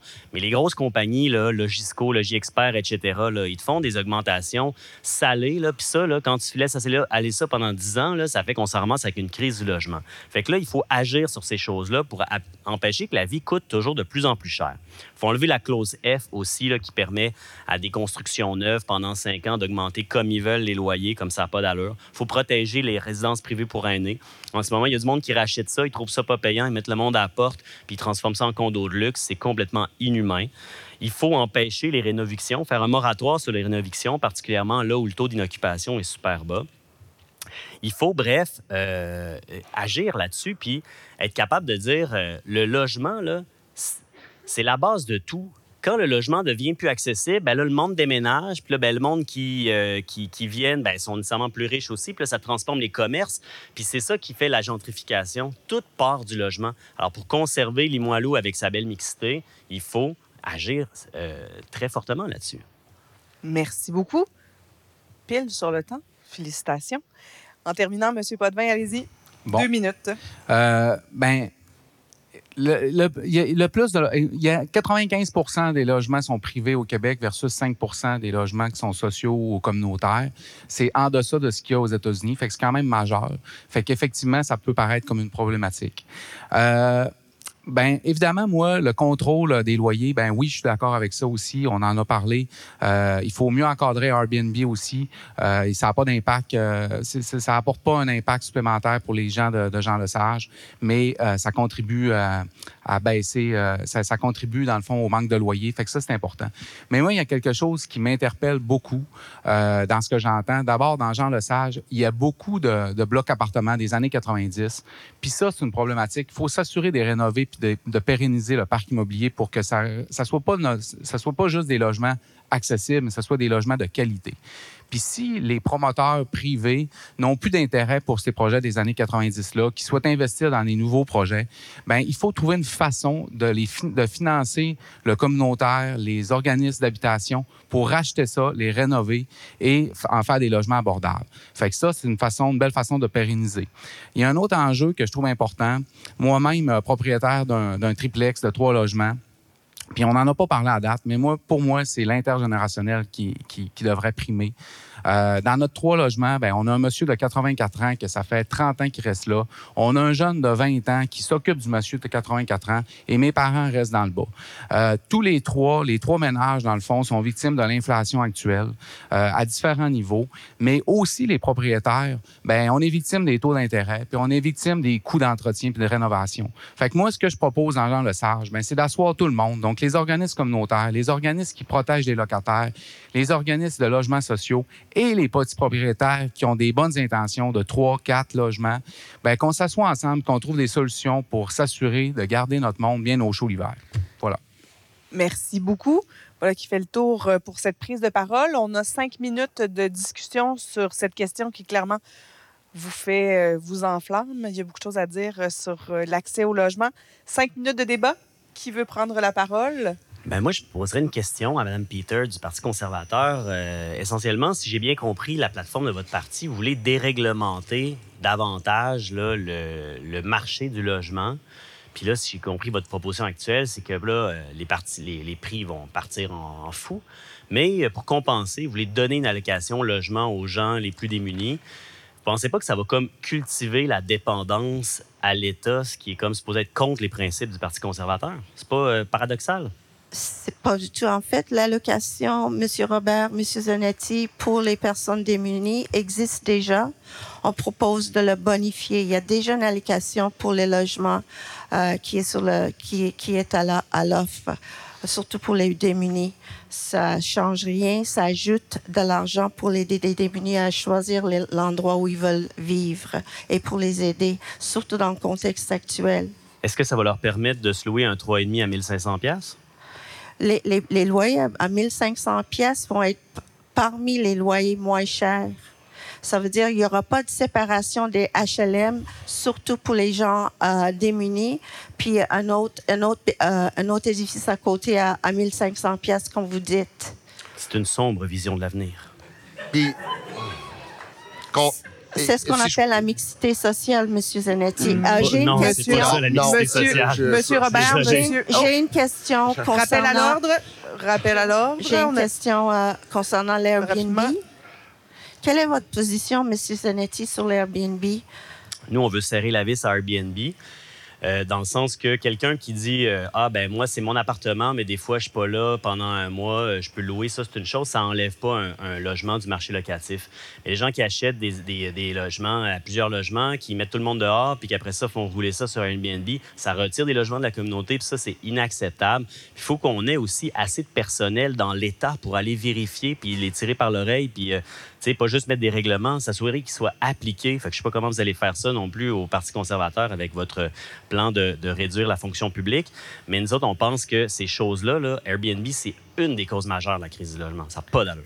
Comment Monsieur ça se Potvin, fait- Madame- ça Madame? Peter- Je vais Madame juste- Peter, je vais je- juste il y a d'autres continuer, gens qui c'est- veulent Je vais parler. compléter la question. Oui. Comment ça se fait que votre agente officielle détient une pro- est, est propriétaire d'une résidence qu'elle met sur l'Airbnb? Qui ça? Votre agente officielle, M. C'est quoi son nom? Je sais pas. Euh, je ne veux pas le nommer. Du parti ou de ma, de ma campagne? De ta campagne. De ma campagne? Scandale. Ça m'étonnerait. Je sais pas. Je pense pas que c'est Sur vrai. Benoît mais... 15? Sa résidence sur Benoît 15? Alors, Ben, Excusez, mais ma- premièrement, c'est vraiment cheap shot en tabarnak. Deuxièmement, Euh, c'est pas vrai. de Non, non, je m'excuse, Monsieur madame, excuse, mais Le- la résidence sur Benoît 15, c'est pas vrai. Les donneurs de leçons, Alors, M. Zanetti. Je, je propose que, Mais- comme on en vient à des enjeux plus personnels, clairement, je propose qu'on revienne au débat d'idées. On ça ne vit- vous dérange pas on personne. vit- on Madame, vit- Madame Peter, je vais vous demander, on a fait les, les, les, les discussions. Monsieur Potvin et Monsieur Robert avaient Euh, des choses à ajouter Ben, écoutez, sur l'enjeu du moi, logement. Moi, c'est- moi, c'est pas une question pour, euh, pour personne, mais plutôt un commentaire. Tu sais, je reviens sur l'intergénération parce que je trouve que c'est majeur au lendemain de la pandémie. Euh, bon, vous savez, là, c'est, connu, là, le membership du Parti québécois est quand même âgé. Donc, j'ai des appels par rapport à ça. C'est, pas drôle quand même des gens qui ont demeuré dans Limoilou toute leur vie et qui, là, sont en train de vouloir déménager. En fait, ils n'ont pas le choix de, trouver une résidence pour personnes âgées. Et là, quand on arrive à la résidence pour personnes âgées, on leur dit, ben écoutez, euh, combien de temps vous pensez? Euh, c'est- quasiment ça. Là. Puis là, dans le fond, ils se, ils se posent la question à savoir, euh, je vais être capable de payer ça? Fait que, moi, à la question, dans le fond, quel Limolou j'imagine, et j'ajouterais quel Limolou Giffard j'imagine, ben vraiment, honnêtement, là, il faut pousser sur l'intergénération puis la mixité. Il faut s'assurer que les personnes âgées, s'ils veulent demeurer chez eux, ben ce qu'ils demeurent chez eux, il faut les, les- faut les aider euh, avec des logements adaptés. Moi, je trouve que c'est primordial. Monsieur Robert, rapidement, et Monsieur Zanetti par la suite. à- Oui, ah, ben, oui, alors Monsieur Zanetti et puis Monsieur Robert, vous pourrez Bon. clore le débat. Mon agente officielle vient de me texter parce qu'évidemment, elle écoute le débat. Elle dit que ben, c'est la maison qu'elle habite d'abord, puis elle l'a louée pendant qu'elle est partie en vacances. Nous, on trouve que c'est très correct. Si vous avez un jugement moral contre ça, dites-le. Puis deuxièmement, j'ai fait des gros efforts pour pas parler des taxes de M. Duhem. Mais moi, là, il y a du bain du monde honnête qui gagne pas beaucoup. Le taxe, là, il est paye. Puis du monde, des millionnaires qui payent pas leurs taxes, qui payent pas Hydro, qui payent pas les autres affaires, puis après ça, qui viennent faire la morale au monde, ça m'énerve.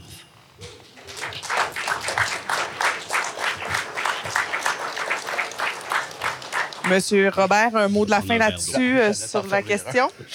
Ou on clôt le sujet? Est-ce que vous avez autre chose à ajouter ou on clôt le sujet? Ben, moi, j'aurais bien aimé ça parler de densification puis de mixité sociale, mais là, ça a comme viré de bord. Ça- On, on verra si on a des questions du public qui reviennent là-dessus. Merci beaucoup. Alors, on va passer à notre thème suivant, qui est un thème, je pense, qui va euh, parler à tout le monde qui est dans la salle et aux gens sur la scène aussi. C'est celui de l'accès aux services de santé de proximité.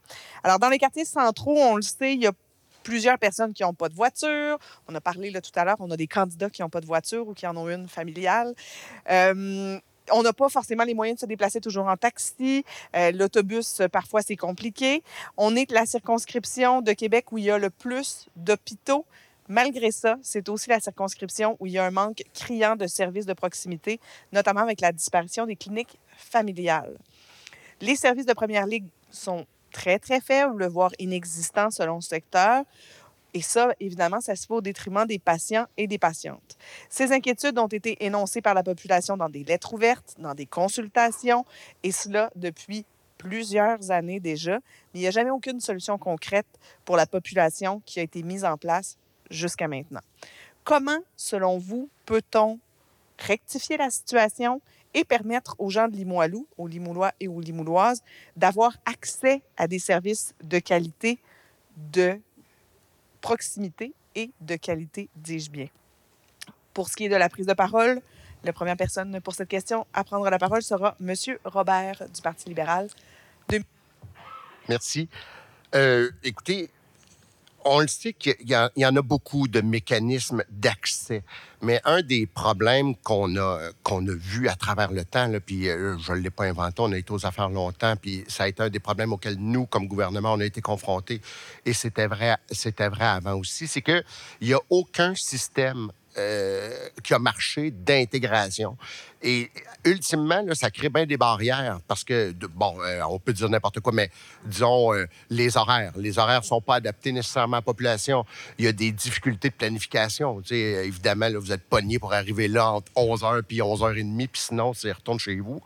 Et il y a, il y a même euh, d'autres considérations, des fois, qui peuvent être d'ordre socio-économique, là, euh, que ce soit la religion de la personne, sa langue, euh, son profil socio-économique. alors, le problème, c'est, et même il y a un manque de connaissances dans la population, des fois, des, des, des services qui sont disponibles.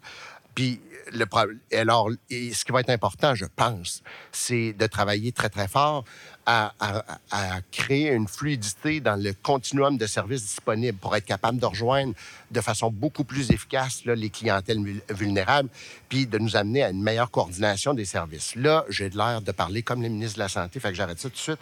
Mais, euh, toujours est-il que on en arrive à faut que les CLSC aient un meilleur arrimage avec les groupes de médecine familiale. Et il faut, nous, je pense, travailler très fort aussi sur euh, le développement des technologies, euh, des nouvelles technologies. Mais que, puis des fois, ça peut être aussi basique que les rendez-vous téléphoniques. Mon médecin, moi, je, en tout cas, je ne sais pas pour vous, mais moi, euh, moi j'ai été chanceux, un médecin de famille, mais et j'ai des rendez-vous téléphoniques maintenant avec lui. On peut avoir des rencontres virtuelles, etc.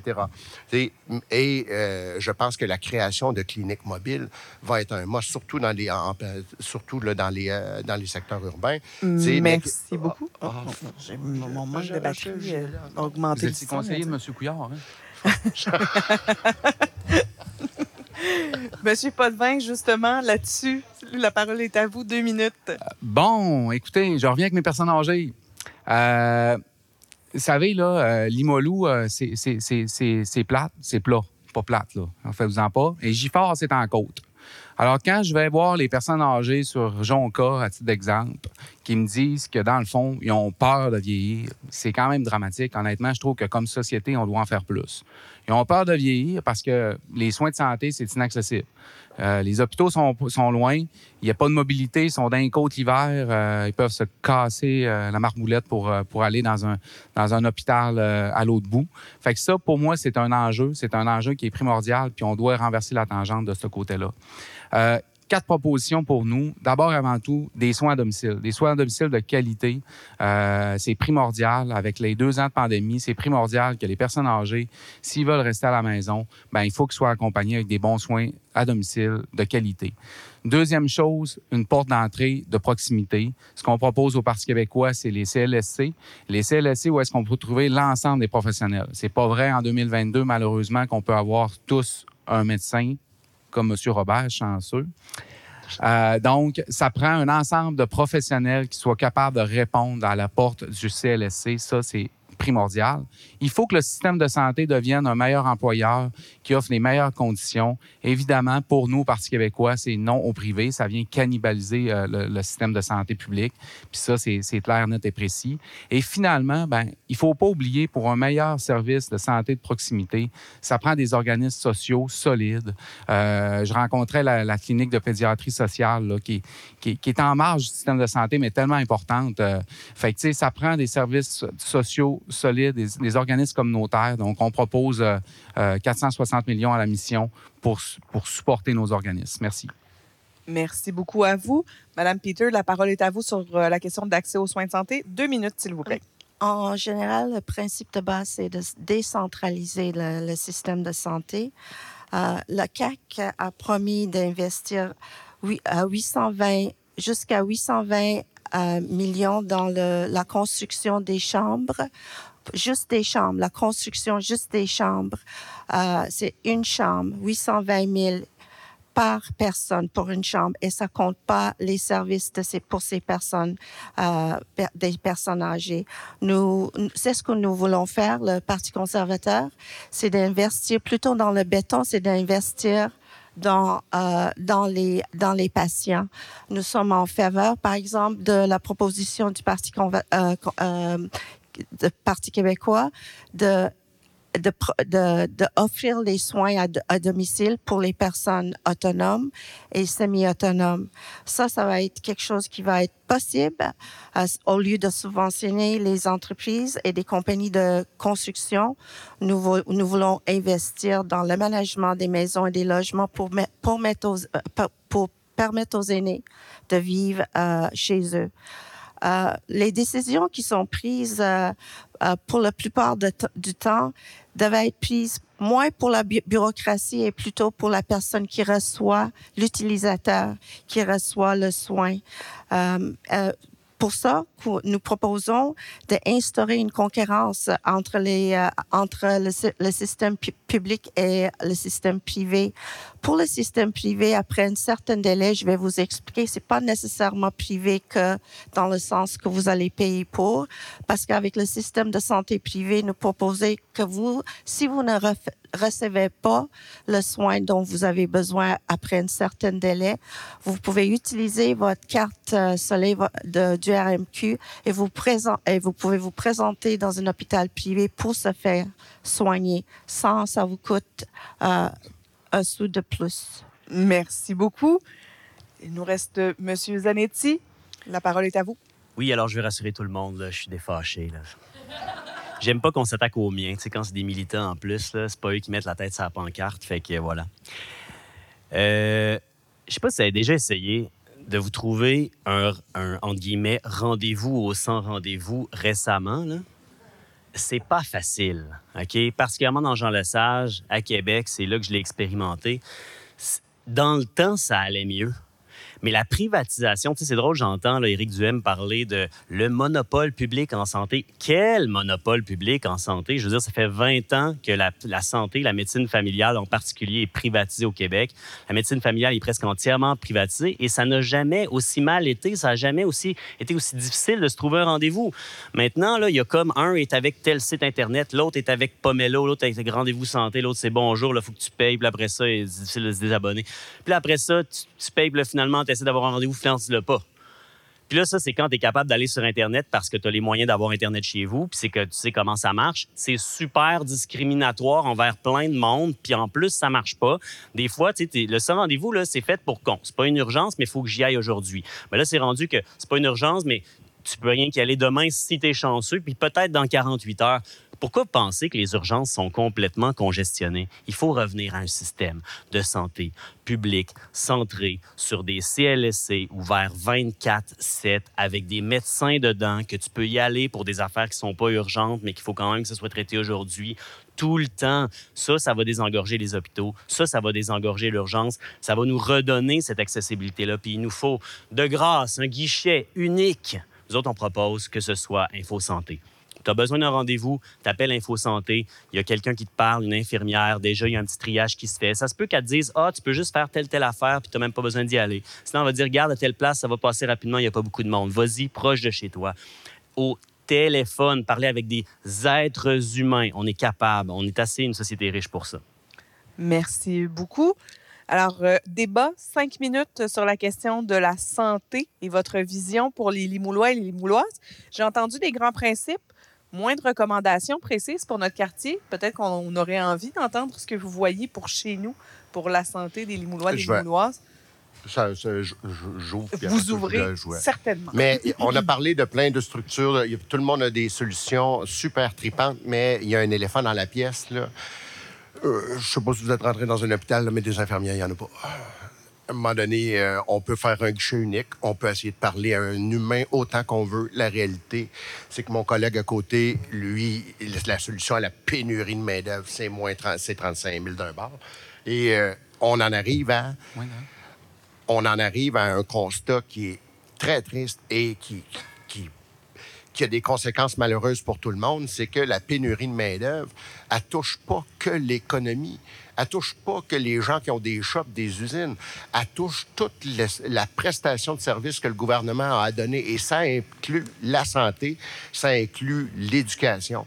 Alors, à un moment donné, des infirmières, des infirmiers, des préposés aux bénéficiaires, là, il n'y en a pas. Alors, si on n'est pas capable d'en former, on peut créer tous les guichets qu'on veut, on peut ouvrir toutes les cliniques qu'on veut, on peut le splitter au privé, pas le splitter au privé autant qu'on veut. Cela dit, Madame Peter, euh, je me permets juste un commentaire. Euh, la prestation de service au privé, euh, tout ce qui est assurable est assurable partout. Euh, personne paye s'il y a à, à consulter dans une, dans une polyclinique. Mais je, une vous fois in- je vous interromps parce qu'on a plein d'autres gens qui veulent Oh, parler sur ce point-là. Monsieur Zanetti, puis Monsieur Potvin. C'est crucial. Il faut régler la pénurie de main-d'œuvre. La CAQ a eu, on voit ça de, venir depuis longtemps, la pénurie de main-d'œuvre. Puis on pourrait décider qu'au Québec, on donne des conditions bonnes en santé et en éducation pour pas qu'on manque de monde là, ou du moins qu'on en manque beaucoup, beaucoup, beaucoup moins. Puis une des façons de pas en manquer en santé, c'est de mettre fin aux agences privées de personnel. C'est comme un lieu d'exode incroyable dans le milieu de la santé. Il faut mettre fin au temps supplémentaire obligatoire et instaurer une loi sur les ratios sécuritaires, les ratios soignants et euh, soignés, disons, là, pour qu'il n'y ait pas de surcharge. Parce que la raison pour laquelle le monde ne va pas assez là ou quitte le métier beaucoup, c'est parce que c'est comme devenu dans l'imaginaire collectif, dans la réalité, un peu incompatible avec une bonne qualité de vie. Puis les gens, ils veulent vivre et être heureux. Fait qu'il faut renverser la vapeur, faire un chantier comme ça s'est fait ailleurs dans le monde, en Australie, puis en Californie. Sur quatre ans, tu établis des ratios qui mettent fin à la surcharge. Tu peux mettre fin au TSO. Le monde embarque là-dedans. Tu fais des programmes pour que les gens aient étudié là-dedans en particulier. Puis tu fais en sorte de donner une vraie, là, un vrai coup de barre pour dire à l'avenir, aller en santé, ça va être synonyme de belle vie, de plaisir, de pouvoir travailler, puis donner un service humain conforme à nos valeurs. C'est comme ça qu'on va la régler, la pénurie. Monsieur Potvin, je Ouais. vous vois de la tête. Euh, euh, une- Ben- Euh, non, c'est Monsieur Potvin d'abord, ça sera vous ensuite, euh, Madame Peter. Ben, ben, trois choses pour répondre à M. Robert. Dans le fond, euh, je, je reviens sur euh, être un meilleur employeur pour le système de santé. C'est un mandat qui est important. Puis quand on fait le tour des organismes, eux, souvent, sont cannibalisés par le système de santé pour des raisons de conditions. Fait que euh, un DTS, euh, des, des, des infirmières s'en vont dans le réseau public. Mais ce que les organismes nous disent, c'est qu'après ça, rendu là dans le, dans le réseau public, ben, elles quittent pour justement ce que M. Zanetti vient de dire, c'est que euh, c'est pas des bonnes conditions, euh, autant salariales que des conditions euh, de vie. Fait que ça, c'est le mandat qu'on se donne au Parti québécois, puis j'espère que ça va être copié. Il faut s'assurer, dans le fond, que le, le- que le système de santé devienne un meilleur employeur puis va attirer du monde. Ça, c'est une première chose. Deuxième chose, je reviens sur le privatisé. Et c'est un entrepreneur qui vous le dit. Honnêtement, je suis vraiment contre le privé dans le système de santé publique parce qu'on parle de la santé des citoyens. On peut pas se permettre d'avoir un réseau à deux systèmes.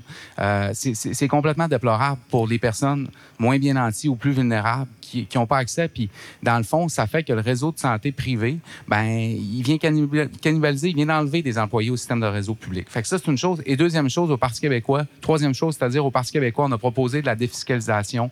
Donc, on propose, dans le fond, que les gens de 60 ans et plus qui veulent contribuer au réseau, qui veulent retourner sur le marché du travail, qui sont encore capables de le faire, ben, dans le fond, on veut défiscaliser pour qu'ils, se permettent d'être gagnants en retournant travailler. Ça, c'est 150 000 personnes. Je vous arrête là. Madame Peter, j'ai peut-être mal expliqué, expliqué qu'est-ce que ça veut dire euh, système privé. Le mot est, peut-être pas le meilleur mot.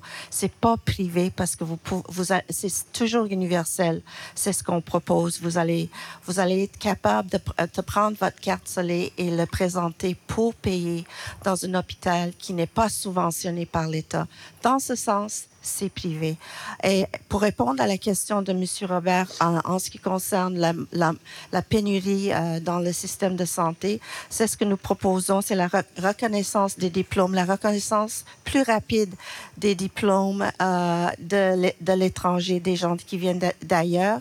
On propose aussi la formation des, super infirmières qui vont aussi euh, aider à dégorger, à désengorger, je veux dire, à libérer euh, les, les, les, urgences et euh, la demande sur euh, le système de santé.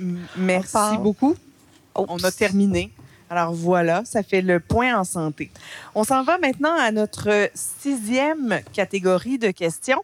Celle-là, elle est plus poétique, disons-le de cette façon-là. On avait envie d'ouvrir la porte, de poser une question. Il n'y aura pas de débat sur ces enjeux-là. C'est une question, deux minutes. Et après, on va pouvoir passer aux questions du public. Là, on en a reçu, euh, j'ai vu un échantillon. D'ailleurs, je vous rappelle, si vous avez des questions, vous pouvez aller voir Marie-Hélène à l'arrière, les écrire, on pourra me les amener. Mais on a reçu des bien bonnes questions jusqu'à maintenant. Donc, notre sixième question, euh, elle se lit comme suit. On vous a posé euh, des thèmes, on vous a imposé, devrais-je dire, des thèmes. on a mis de l'avant des priorités qui sont les nôtres, celles des citoyens citoyennes qu'on représente, ceux avec qui on a parlé dans le cadre de l'organisation de ce débat-ci. Euh, on s'est inspiré de consultations, euh, de sorties publiques, de plusieurs autres choses, de nos propres biais aussi, vous vous en doutez bien, on est tous euh, humains là-dessus. Mais au-delà des cinq dossiers dont on vous a parlé aujourd'hui, qui sont pour nous prioritaires, ce serait quoi pour vous l'autre sujet, le sixième sujet qui devrait être mis de l'avant dans le débat public qu'on a actuellement, parce qu'une période électorale, c'est celle où on peut aussi rêver pour notre milieu de vie, rêver pour nos quartiers. Alors, de quoi on rêve pour Limoilou, ou au contraire, qu'est-ce qu'on devrait mettre de l'avant dans Limoilou, dans cette campagne électorale? Je vous rappelle que ce sont des périodes de prise de questions de deux minutes. La première personne à prendre la parole, ce sera Mme Peter. La parole est à vous. En fait, pour faire le lien avec ce que tu viens de dire, je parle pas de, je vais pas parler de rêve, je vais parler de la réalité, la réalité de la hausse du coût de la vie, de l'inflation, de arriver à payer son épicerie et son logement. Euh, ça, c'est la réalité maintenant qui nous, qui nous confronte. Et le Parti conservateur propose quelque chose qui est vraiment euh, euh, un changement de l'aide majeure en ce qui concerne votre portefeuille. Et c'est, ça, consiste en fait euh, dans, une, dans une plateforme qui, qui aborde le, sujet des impôts et des taxes. Et on a plusieurs mesures euh, qu'on veut mettre en place pour vous aider à arriver à arrondir votre fin, votre fin du mois. Euh, on a parlé de, de à des logements et des maisons. On veut éliminer euh, le taxe sur le, taxe de bienvenue pour l'achat des, des, des nouveaux pour les familles qui veulent acheter une nouvelle maison. On va éliminer les taxes sur les produits usagés.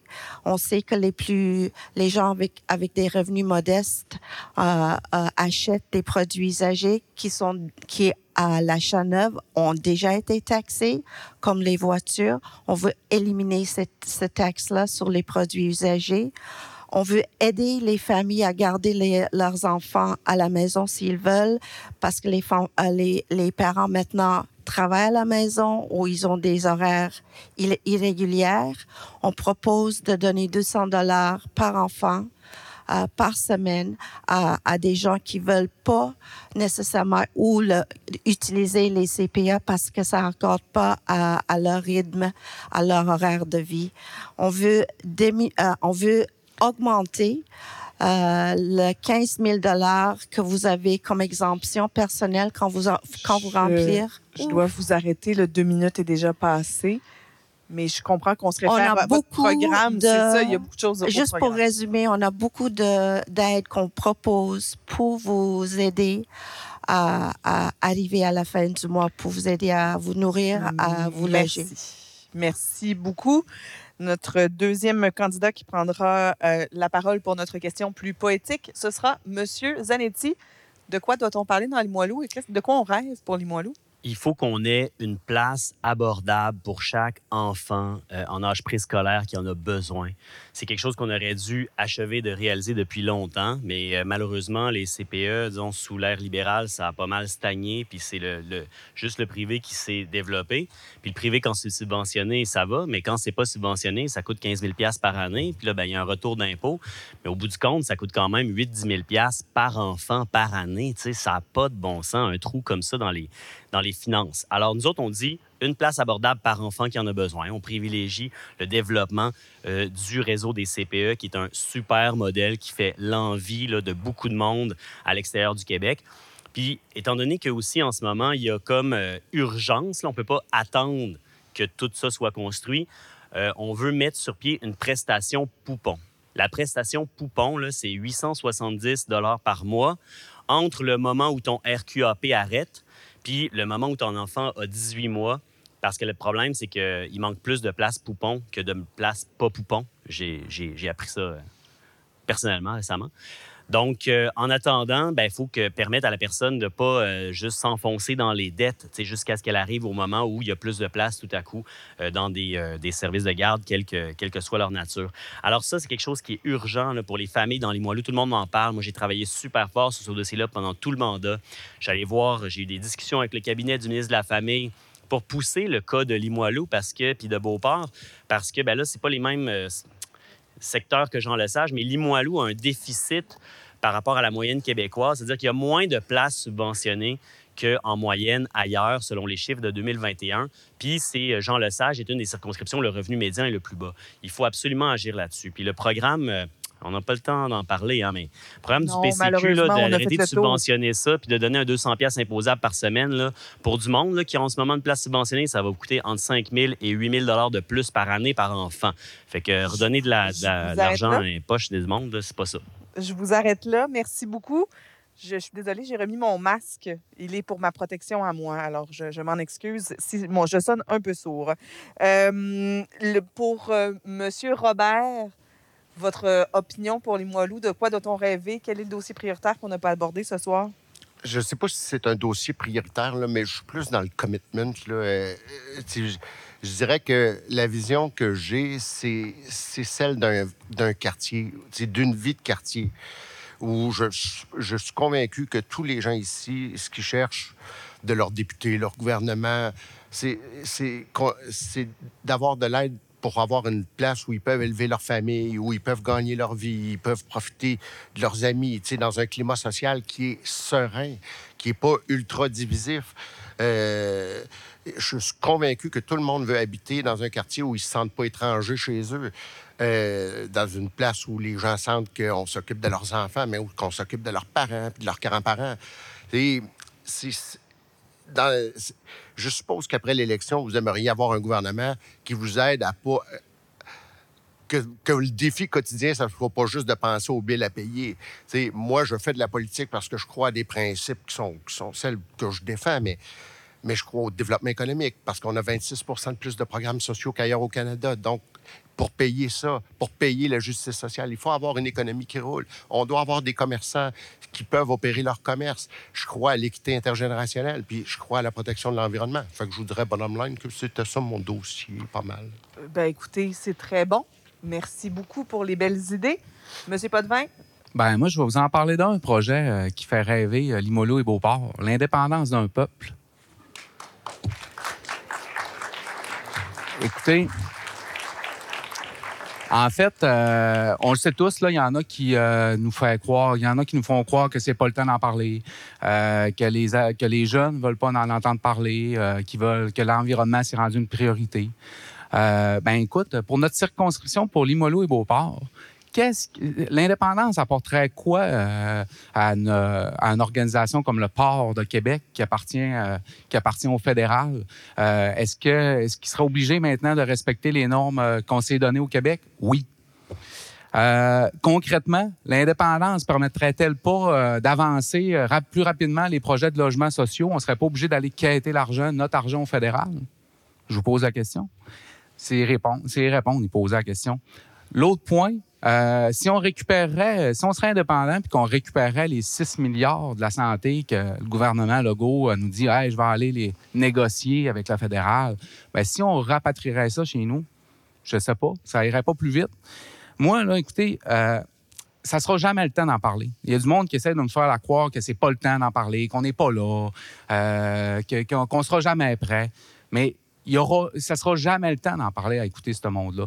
Moi, si à 25 ans, j'aurais écouté le monde qui me disait Hey, lance-toi pas en affaires, t'as 25 ans, t'es trop jeune, t'es pas d'expérience, ben probablement que je serais encore dans une job que j'aime pas. Si j'aurais écouté les gens qui m'auraient dit Hey, vends pas ton entreprise pour te lancer en politique, le Parti québécois, là, c'est mort. Ben, si je serais pas devant vous, esprit à sortir de ma zone de confort. Fait que moi, ce que je rêve pour Jean Lesage, ce que je rêve pour Beauport et Limoilou, ben, c'est qu'on s'assume. Puis si vous m'élisez comme député, candidat, comme député de Jean Lesage le 3 octobre prochain, ben, je vais m'assurer qu'au prochain référendum, dans Jean Lesage, on vote oui à majorité. Voilà. Merci beaucoup.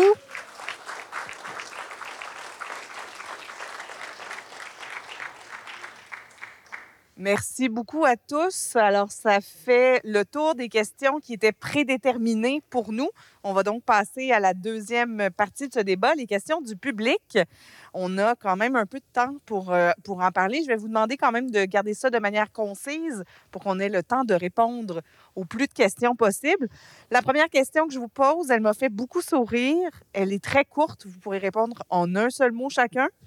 Et on veut savoir, de quelle façon êtes-vous venu au débat ce soir? Quels moyens avez-vous pris pour vous déplacer ce soir? Madame Peter, vous êtes la première? J'ai eu un lift. Alors, quelqu'un en covoiturage, Monsieur Potvin?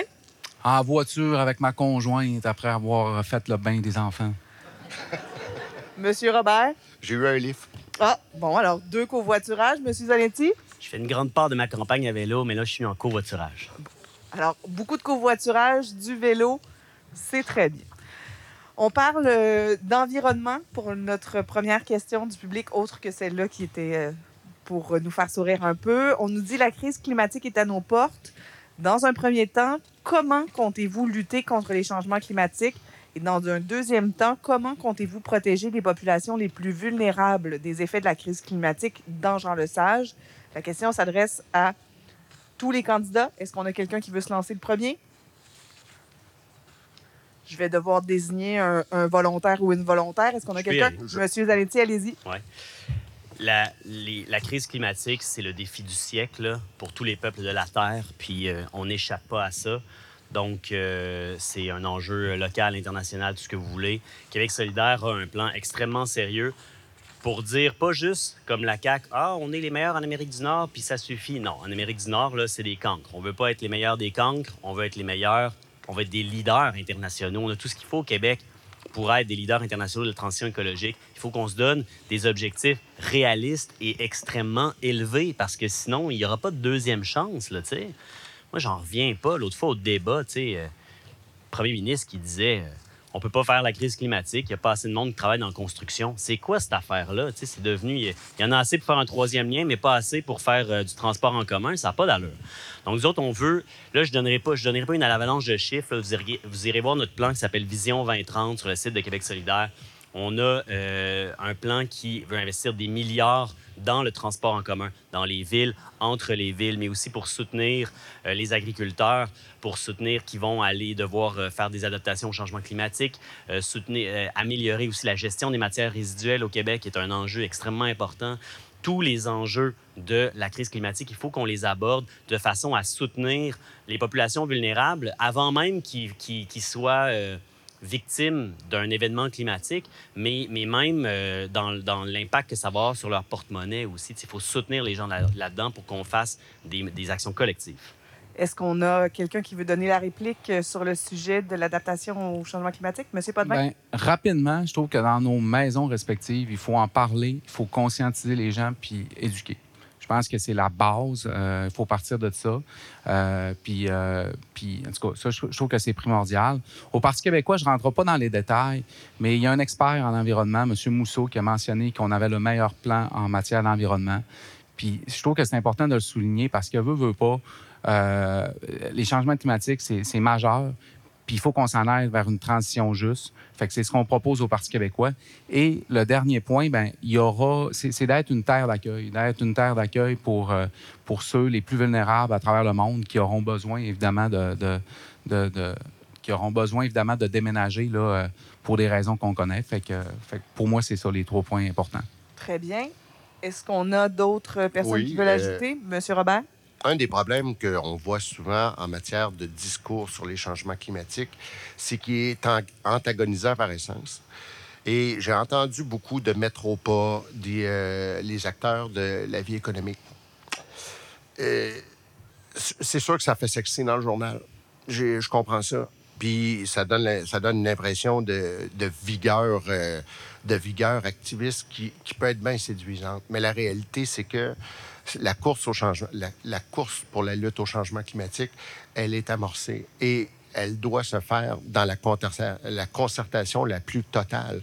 Et évidemment, une transition, bon, euh, on ne veut pas se retrouver non plus avec des actifs échoués qui vont créer plus de perturbations sociales. On l'a vu à Val d'Or, je l'ai dit, dit un peu plus tôt, à Val d'Or, la mairesse avait des préoccupations sur, à l'effet que les travailleurs, par exemple, de l'usine pourraient perdre leur emploi. Alors, moi, je suis plutôt partisan d'investir massivement dans les, entreprises qui, qui sont carboneutres ou d'accélérer leur transition et de leur imposer à ce moment-là des résultats. Mais on ne peut pas on est, de toute façon, le Québec n'est pas une île, Jean Lesage n'est pas une île, et on, vit dans un monde où l'économie de, marché existe. Et il faut en tenir compte dans notre lutte au changement climatique. C'est pour ça que, euh, quand, on était là, on a créé la bourse carbone. C'est pour ça qu'on a mis fin au forage sur Anticosti. C'est pour ça qu'on a, que euh, la CAQ nous avait fait en caricature géant vert. Mais on le fait de façon harmonieuse.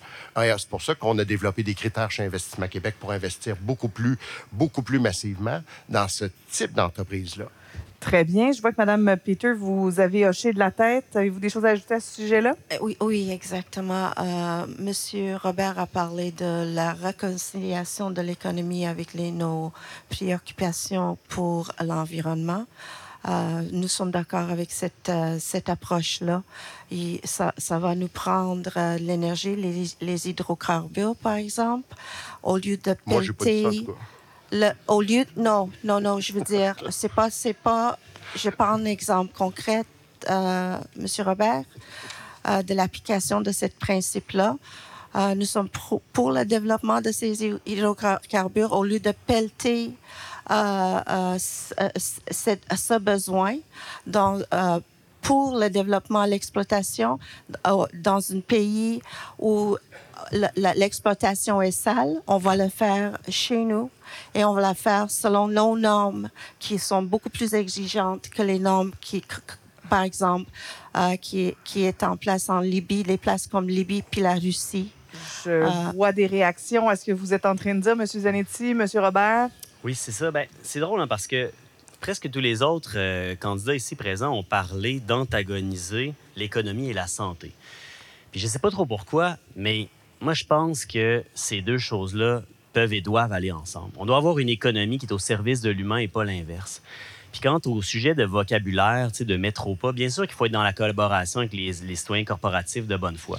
Mais quand on habite dans Limoilou ou Beauport, puis qu'on suit la saga du port, puis les multinationales depuis des années qui font des milliards, puis quand on regarde ce qui se passe à Rouen, puis quand on respire cette affaire-là tous les jours avec nos enfants, on est rendu à métropole. Monsieur Robert, avez-vous quelque chose à ajouter là-dessus? Oui, parce que, en fait, puis je veux pas faire un débat sémantique, là, M. Zanetti, mais vous avez, parlé de mettre au pas en utilisant le terme mettre au pas de façon générale et générique. Moi, si vous me dites c'est lui que je veux mettre au pas, il y a une différence entre les deux ou entre mettre tous les acteurs de l'économie au pas. Si c'est la nuance que vous vouliez apporter, Alors, mettons, mettons ensemble Glencore au pas. Êtes-vous d'accord? Bon, c'est bon. Un bel exemple de collaboration. Il y a une question qui est revenue très souvent. Je vais vous la poser parce qu'il y a beaucoup de gens dans la salle qui nous, l'ont, qui nous ont posé des questions en ce sens-là. Alors, j'y tiens. Et après ça, on pourra aller au mot de la fin parce qu'on a déjà presque écoulé nos deux heures. Euh, mais il y a beaucoup de gens qui se posent des questions sur les déserts alimentaires. Le fait que certains secteurs de, de Jean Lesage sont mal desservis par les commerces de proximité, particulièrement en alimentation, pour avoir de l'alimentation saine, locale et abordable en ces temps d'inflation et de surinflation évidemment, le côté abordable est important. Euh, est-ce que vous, avez des projets pour améliorer la sécurité alimentaire dans le quartier? Si oui, lesquels? Comment voyez-vous cet enjeu-là? Est-ce qu'on a des gens... Euh, Monsieur Robert, allez-y. Il y, a, deux aspects à, votre question. Évidemment, il y a les banques alimentaires, bon, qui ont besoin d'être supportées très, massivement. Mais il y a aussi la question du pouvoir d'achat. la question du pouvoir d'achat réside dans soit dans l'aide que le gouvernement peut offrir pour contrer la spirale de l'inflation, mais il y a aussi euh, la capacité du commerçant du coin à offrir un prix qui est attractif. Pourquoi le monde s'en va chez Costco? Ben, parce qu'il coûte moins cher. Puis nous, ce qu'on veut, c'est pas ça. On veut que le, commerçant local soit capable d'offrir des denrées à, un prix, à un prix qui est compétitif et qui fait que il n'y a personne ici qui va partir le samedi pour aller chez Costco. Mais non, on va rester, on, va, on va rester, on va aller à l'épicerie à côté. Et ça, ça demande aussi, par contre, une masse critique de clients qui permettent, lui, d'avoir ce, ce, pouvoir, voyons, euh, de faire ces économies d'échelle-là. Très bien vois que la question vous interpelle, M. Potvin. Oui, bien évidemment, là, euh, valoriser nos artères commerciales, c'est vraiment important. D'ailleurs, il y avait un article aujourd'hui dans le journal à propos, euh, comme de quoi, c'est moins dans le sage, mais comme de quoi que la troisième avenue allait bien, mais qu'à l'inverse, Saint-Roch, c'était plus difficile, Saint-Jean notamment, et Saint-Joseph. Fait que, tu sais, ça, la valorisation de nos artères commerciales, c'est quelque chose qui est important pour le Parti québécois, évidemment, et pour vous tous. Euh, les banques alimentaires, oui, c'est important, les banques alimentaires. Puis je fais du pouce sur l'allocation. Je, fais du pouce sur le pouvoir d'achat euh, des gens. Euh, c'est quand même quelque chose qui est primordial. Nous, au Parti québécois, on a proposé une allocation pouvoir d'achat, justement, très ciblé. Euh, donc, pour les gens gagnant en bas de, de, 50 000, un, une allocation de 1 200, de 50 à 80 000, une allocation de 750 Donc, ça rentre directement avec ce que M. Robert mentionne, dans le fond, de donner un certain pouvoir pour, pour avoir accès à, à de l'alimentation saine. Très bien. Madame Peter, Monsieur Zanetti par la suite. Euh, je vais terminer les, euh, la liste des euh, propositions en ce qui concerne l'argent les, pour vous donner les acheteurs un break. On propose d'éliminer les taxes sur l'essence.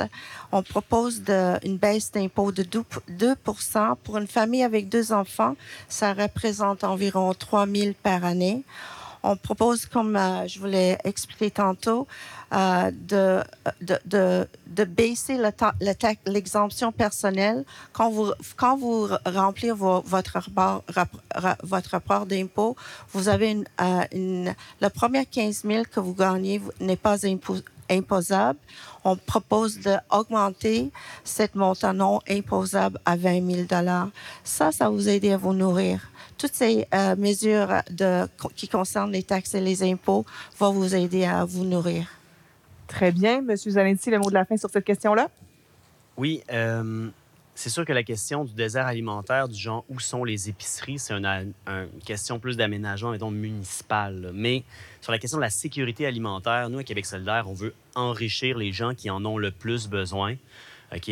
Et ça, ça passe par augmenter le salaire minimum à 18 pièces de maintenant. Parce qu'en ce moment, les banques alimentaires, là, puis à Agapé, puis ailleurs, là, ben, c'est du monde qui travaille temps plein au salaire minimum, entre autres, qui sont là parce qu'ils n'y arrivent plus. Il faut régler la crise du logement de façon sérieuse. Il faut réduire de moitié le prix du transport en commun, mettre sur pied une assurance dentaire publique et universelle, offrir des soins psychologiques qui sont, euh, qui sont abondants, pour lesquels on n'attend pas six mois et on propose aussi de suspendre la TVQ sur les biens essentiels, c'est-à-dire ce qu'il y a à l'épicerie, au restaurant, les vêtements, services de réparation.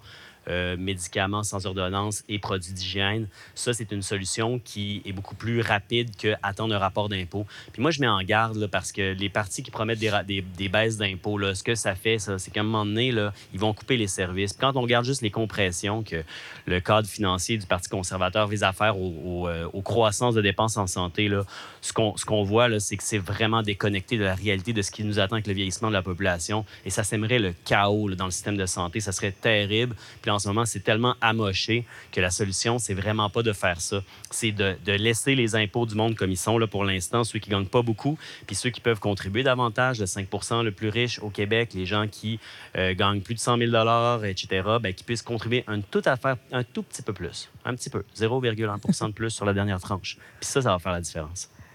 Merci euh, beaucoup. Donc voilà qui faisait le tour euh, des questions du public. Il y en a plein d'autres qui étaient très bonnes, très pertinentes. On a manqué de temps, évidemment. Je vous invite, euh, cela dit, à entrer en contact avec vos candidats et candidates, soit après le débat ou encore dans leur bureau de comté. Je suis certaine qu'ils auront beaucoup de plaisir à vous répondre. Alors, évidemment, le mot de la fin, il est pour eux. On a euh, octroyé une minute trente par candidat pour vous dire euh, un dernier mot, une dernière chose avec laquelle ils veulent vous laisser ce soir. Encore une fois, ça a été par tirage au sort pour la prise de parole. Et la première personne qui prendra la parole, c'est M. Robert du Parti libéral du Québec. Vous avez une minute trente. Je pense pas que je vais rentrer dans une. Bon, je dis ça quand je suis un coup parti. Mais euh, je vous remercie sincèrement de m'avoir écouté. Je pense que pour la première, pour la plupart d'entre vous, en fait, pour tout le monde ici, c'est à part mon organisatrice, c'est la première fois que vous me rencontrez. Alors, sincèrement, je suis très, très heureux d'avoir été, euh, d'être venu ici ce soir. Très heureux de vous rencontrer. Et j'aimerais continuer à pouvoir vous parler de façon beaucoup, beaucoup plus soutenue. J'espère sincèrement que j'aime beaucoup Sol, mais j'espère que vous allez voter pour moi quand même le 3. voilà qui est honnête. Voilà qui est honnête. Merci, euh, merci beaucoup. Alors, pour euh, ce deuxième 90 euh, secondes, la parole est à vous, Madame Peter. Allez-y. merci beaucoup. Encore, merci pour l'invitation et merci pour votre écoute. nous sommes un nouveau parti. Vous, vous m'avez peut-être déjà vu quand je, je, me suis présentée au municipal et je suis de retour pour continuer à, à, à, à battre pour les, quelques dossiers qui se sont les mêmes qu'il y a cinq ans. Qualité d'air. Euh, L'incinérateur ne fait plus de, de ce dossier-là, mais euh, qualité d'air et la mobilité, le transport en commun, par exemple. Le Parti conservateur euh, maintenant est un nouveau parti. Euh, nous avons pas beaucoup d'historique euh, parmi les citoyens et citoyennes de, du province. On a passé de 500 à 60 000 membres, mais même si on est un nouveau parti sur la scène politique, on a déjà constaté que nous avons une influence en ce qui concerne les mesures sanitaires. On a posé des questions, on a demandé des explications. Et euh, je pense que nous avons eu un impact juste en demandant des explications et, à poser des questions. C'est ce que nous allons continuer à faire quand nous rentrons à l'Assemblée nationale. Merci. Merci. Euh, merci beaucoup euh, à vous. Notre troisième mot de la fin, c'est pour vous, M. Potvin. Parti québécois. Bon, ben merci tout le monde euh, d'avoir assisté et de ne pas être parti en courant euh, à la course euh, après la première question. Écoutez, j'espère que ce débat-là vous a éclairé. j'espère que ça vous permettre de faire un choix, un choix de conviction, un choix de cœur. vous savez, il y a beaucoup de monde qui me demande comment est-ce que c'est ton expérience politique jusqu'à maintenant? Ben juste d'aller à votre rencontre euh, dans les marchés, euh, dans les rues, dans les parcs, juste de parler à des gens qui me disent Hey, c'est rare que le monde vienne me voir, je suis bien content de parler à quelqu'un. Euh, de parler à des jeunes dans le parc Bardi en arrière qui sont désemparés à court de solutions, mais que juste jaser avec quelqu'un, ça leur fait du bien. Ou de parler avec DJ 20 à Saint-Pédis qui est content que j'y parle d'entrepreneuriat. Ben ça, j'ai déjà gagné. Ceci étant dit, j'ai quand même besoin de votre vote le 3 octobre prochain. OK? Moi, là, J'en apprends davantage sur vous, encore une fois à soir. Puis ça, ça me fait triper, puis ça me donne le désir de vous représenter le 3 octobre prochain à l'Assemblée nationale. Je suis un entrepreneur indépendantiste, je vous l'ai mentionné, puis je suis convaincu. Mes parents m'ont donné des valeurs de résilience, de persévérance. Mon chef me donne la passion politique et surtout le positivisme. OK? Je suis un gars de passion, Puis je trouve que notre parti propose un programme assez pragmatique. Je vous demande de me suivre jusqu'au 3 octobre prochain. Puis il y a des éléments qui se il y, a, des trucs dans Limoilou, dans Beauport, qui se ne règlent pas. Ça fait dix ans qu'on en parle. Ben, je vous demande de me donner l'opportunité de les. Je, vous demande de me donner l'opportunité de vous représenter à l'Assemblée nationale et de me donner l'opportunité de régler ces problèmes-là. Merci. Merci beaucoup, euh, M. Potvin. Monsieur Zanetti, la parole est à vous. Merci, merci à vous pour les quatre dernières années. Euh, j'ai vraiment appris énormément de choses. Puis euh, c'est euh, les plus belles quatre années de ma vie, clairement. moi, quand c'est ma sixième élection, puis la première, j'ai fait 1% Tout le monde disait que j'avais pas de chance, puis que ça marcherait jamais. Puis j'ai appris là-dedans à me dire, il faut suivre ses rêves peu importe si le monde pense que c'est possible ou impossible, les, euh, choses souvent euh, qui semblent impossibles à un moment donné deviennent possibles. On l'a vu à plusieurs moments dans nos histoires, dans l'histoire du Québec, puis euh, dans l'histoire des luttes qu'on a vues aussi dans Jean Lesage. Je peux vous dire une affaire, quand on parlait de Beauport 2020 puis qu'on voulait pas que ça arrive, le monde disait, voyons donc, le monde n'est pas mobilisé là-dessus, personne ne sait de quoi on parle, c'est trop technique, ça marchera jamais. On a réussi à protéger Jean Lesage, puis ça, c'est une grande fierté pour moi. Je, évidemment, euh, Jean Lesage est au carrefour d'une lutte importante pour la qualité de l'air. C'est une lutte qui est importante pour le Québec en entier. Euh, des fois, je me dis, si la CAQ, après, ici, là, dans Jean Lesage, après avoir, ben, pour le Québec entier, augmenté de cinq fois dans notre face la norme de nickel, puis après avoir rien fait pour la pollution atmosphérique, s'ils gagnent le comté, là, imaginez, ils vont se croire tout permis, ici, puis ailleurs au Québec. on a une responsabilité nationale dans Jean Lesage au nom de l'environnement, au nom de, de, nos, de, nos, de, notre santé, de vraiment s'assurer que la CAQ ne prenne pas le comté. Puis moi, j'aimerais évidemment être euh, votre choix, euh, votre choix le 3 octobre.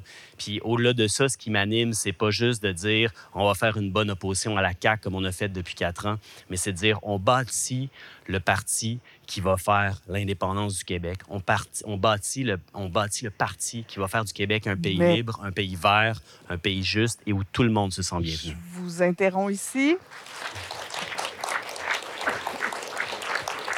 Euh, c'est sur ces paroles-là que se termine notre débat de ce soir. J'ai quelques petits remerciements à, faire euh, de mon côté. Merci tout d'abord à l'équipe de Christian Millette euh, et à toute l'équipe du Centre Monseigneur Marcoux de nous avoir accueillis ce soir entre leurs murs. Merci à Simon Roy et à l'équipe de CKRL. Merci à Arnaud Bertrand, Suzy Genet et à l'équipe de Montlimoilou qui étaient nos partenaires ce soir. Merci à notre responsable logistique Raymond Poirier. Merci également à Marie-Hélène Dehaye et à Jean-François Vallée d'avoir été là. Merci à vous d'être venus, de nous avoir posé des questions. Et merci aux candidats aussi de s'être prêtés au jeu. C'est pas toujours facile, l'exercice du débat, et vous l'avez très bien fait. Et je termine avec un, petit moment très, très citoyen. Là. Chaque vote compte. C'est très important d'aller voter le 3 octobre. Alors, rappelez-vous, et si vous ne pouvez pas y aller le 3, il y a d'autres façons de voter. C'est très simple. Voilà, c'était mon petit mot. C'est septembre.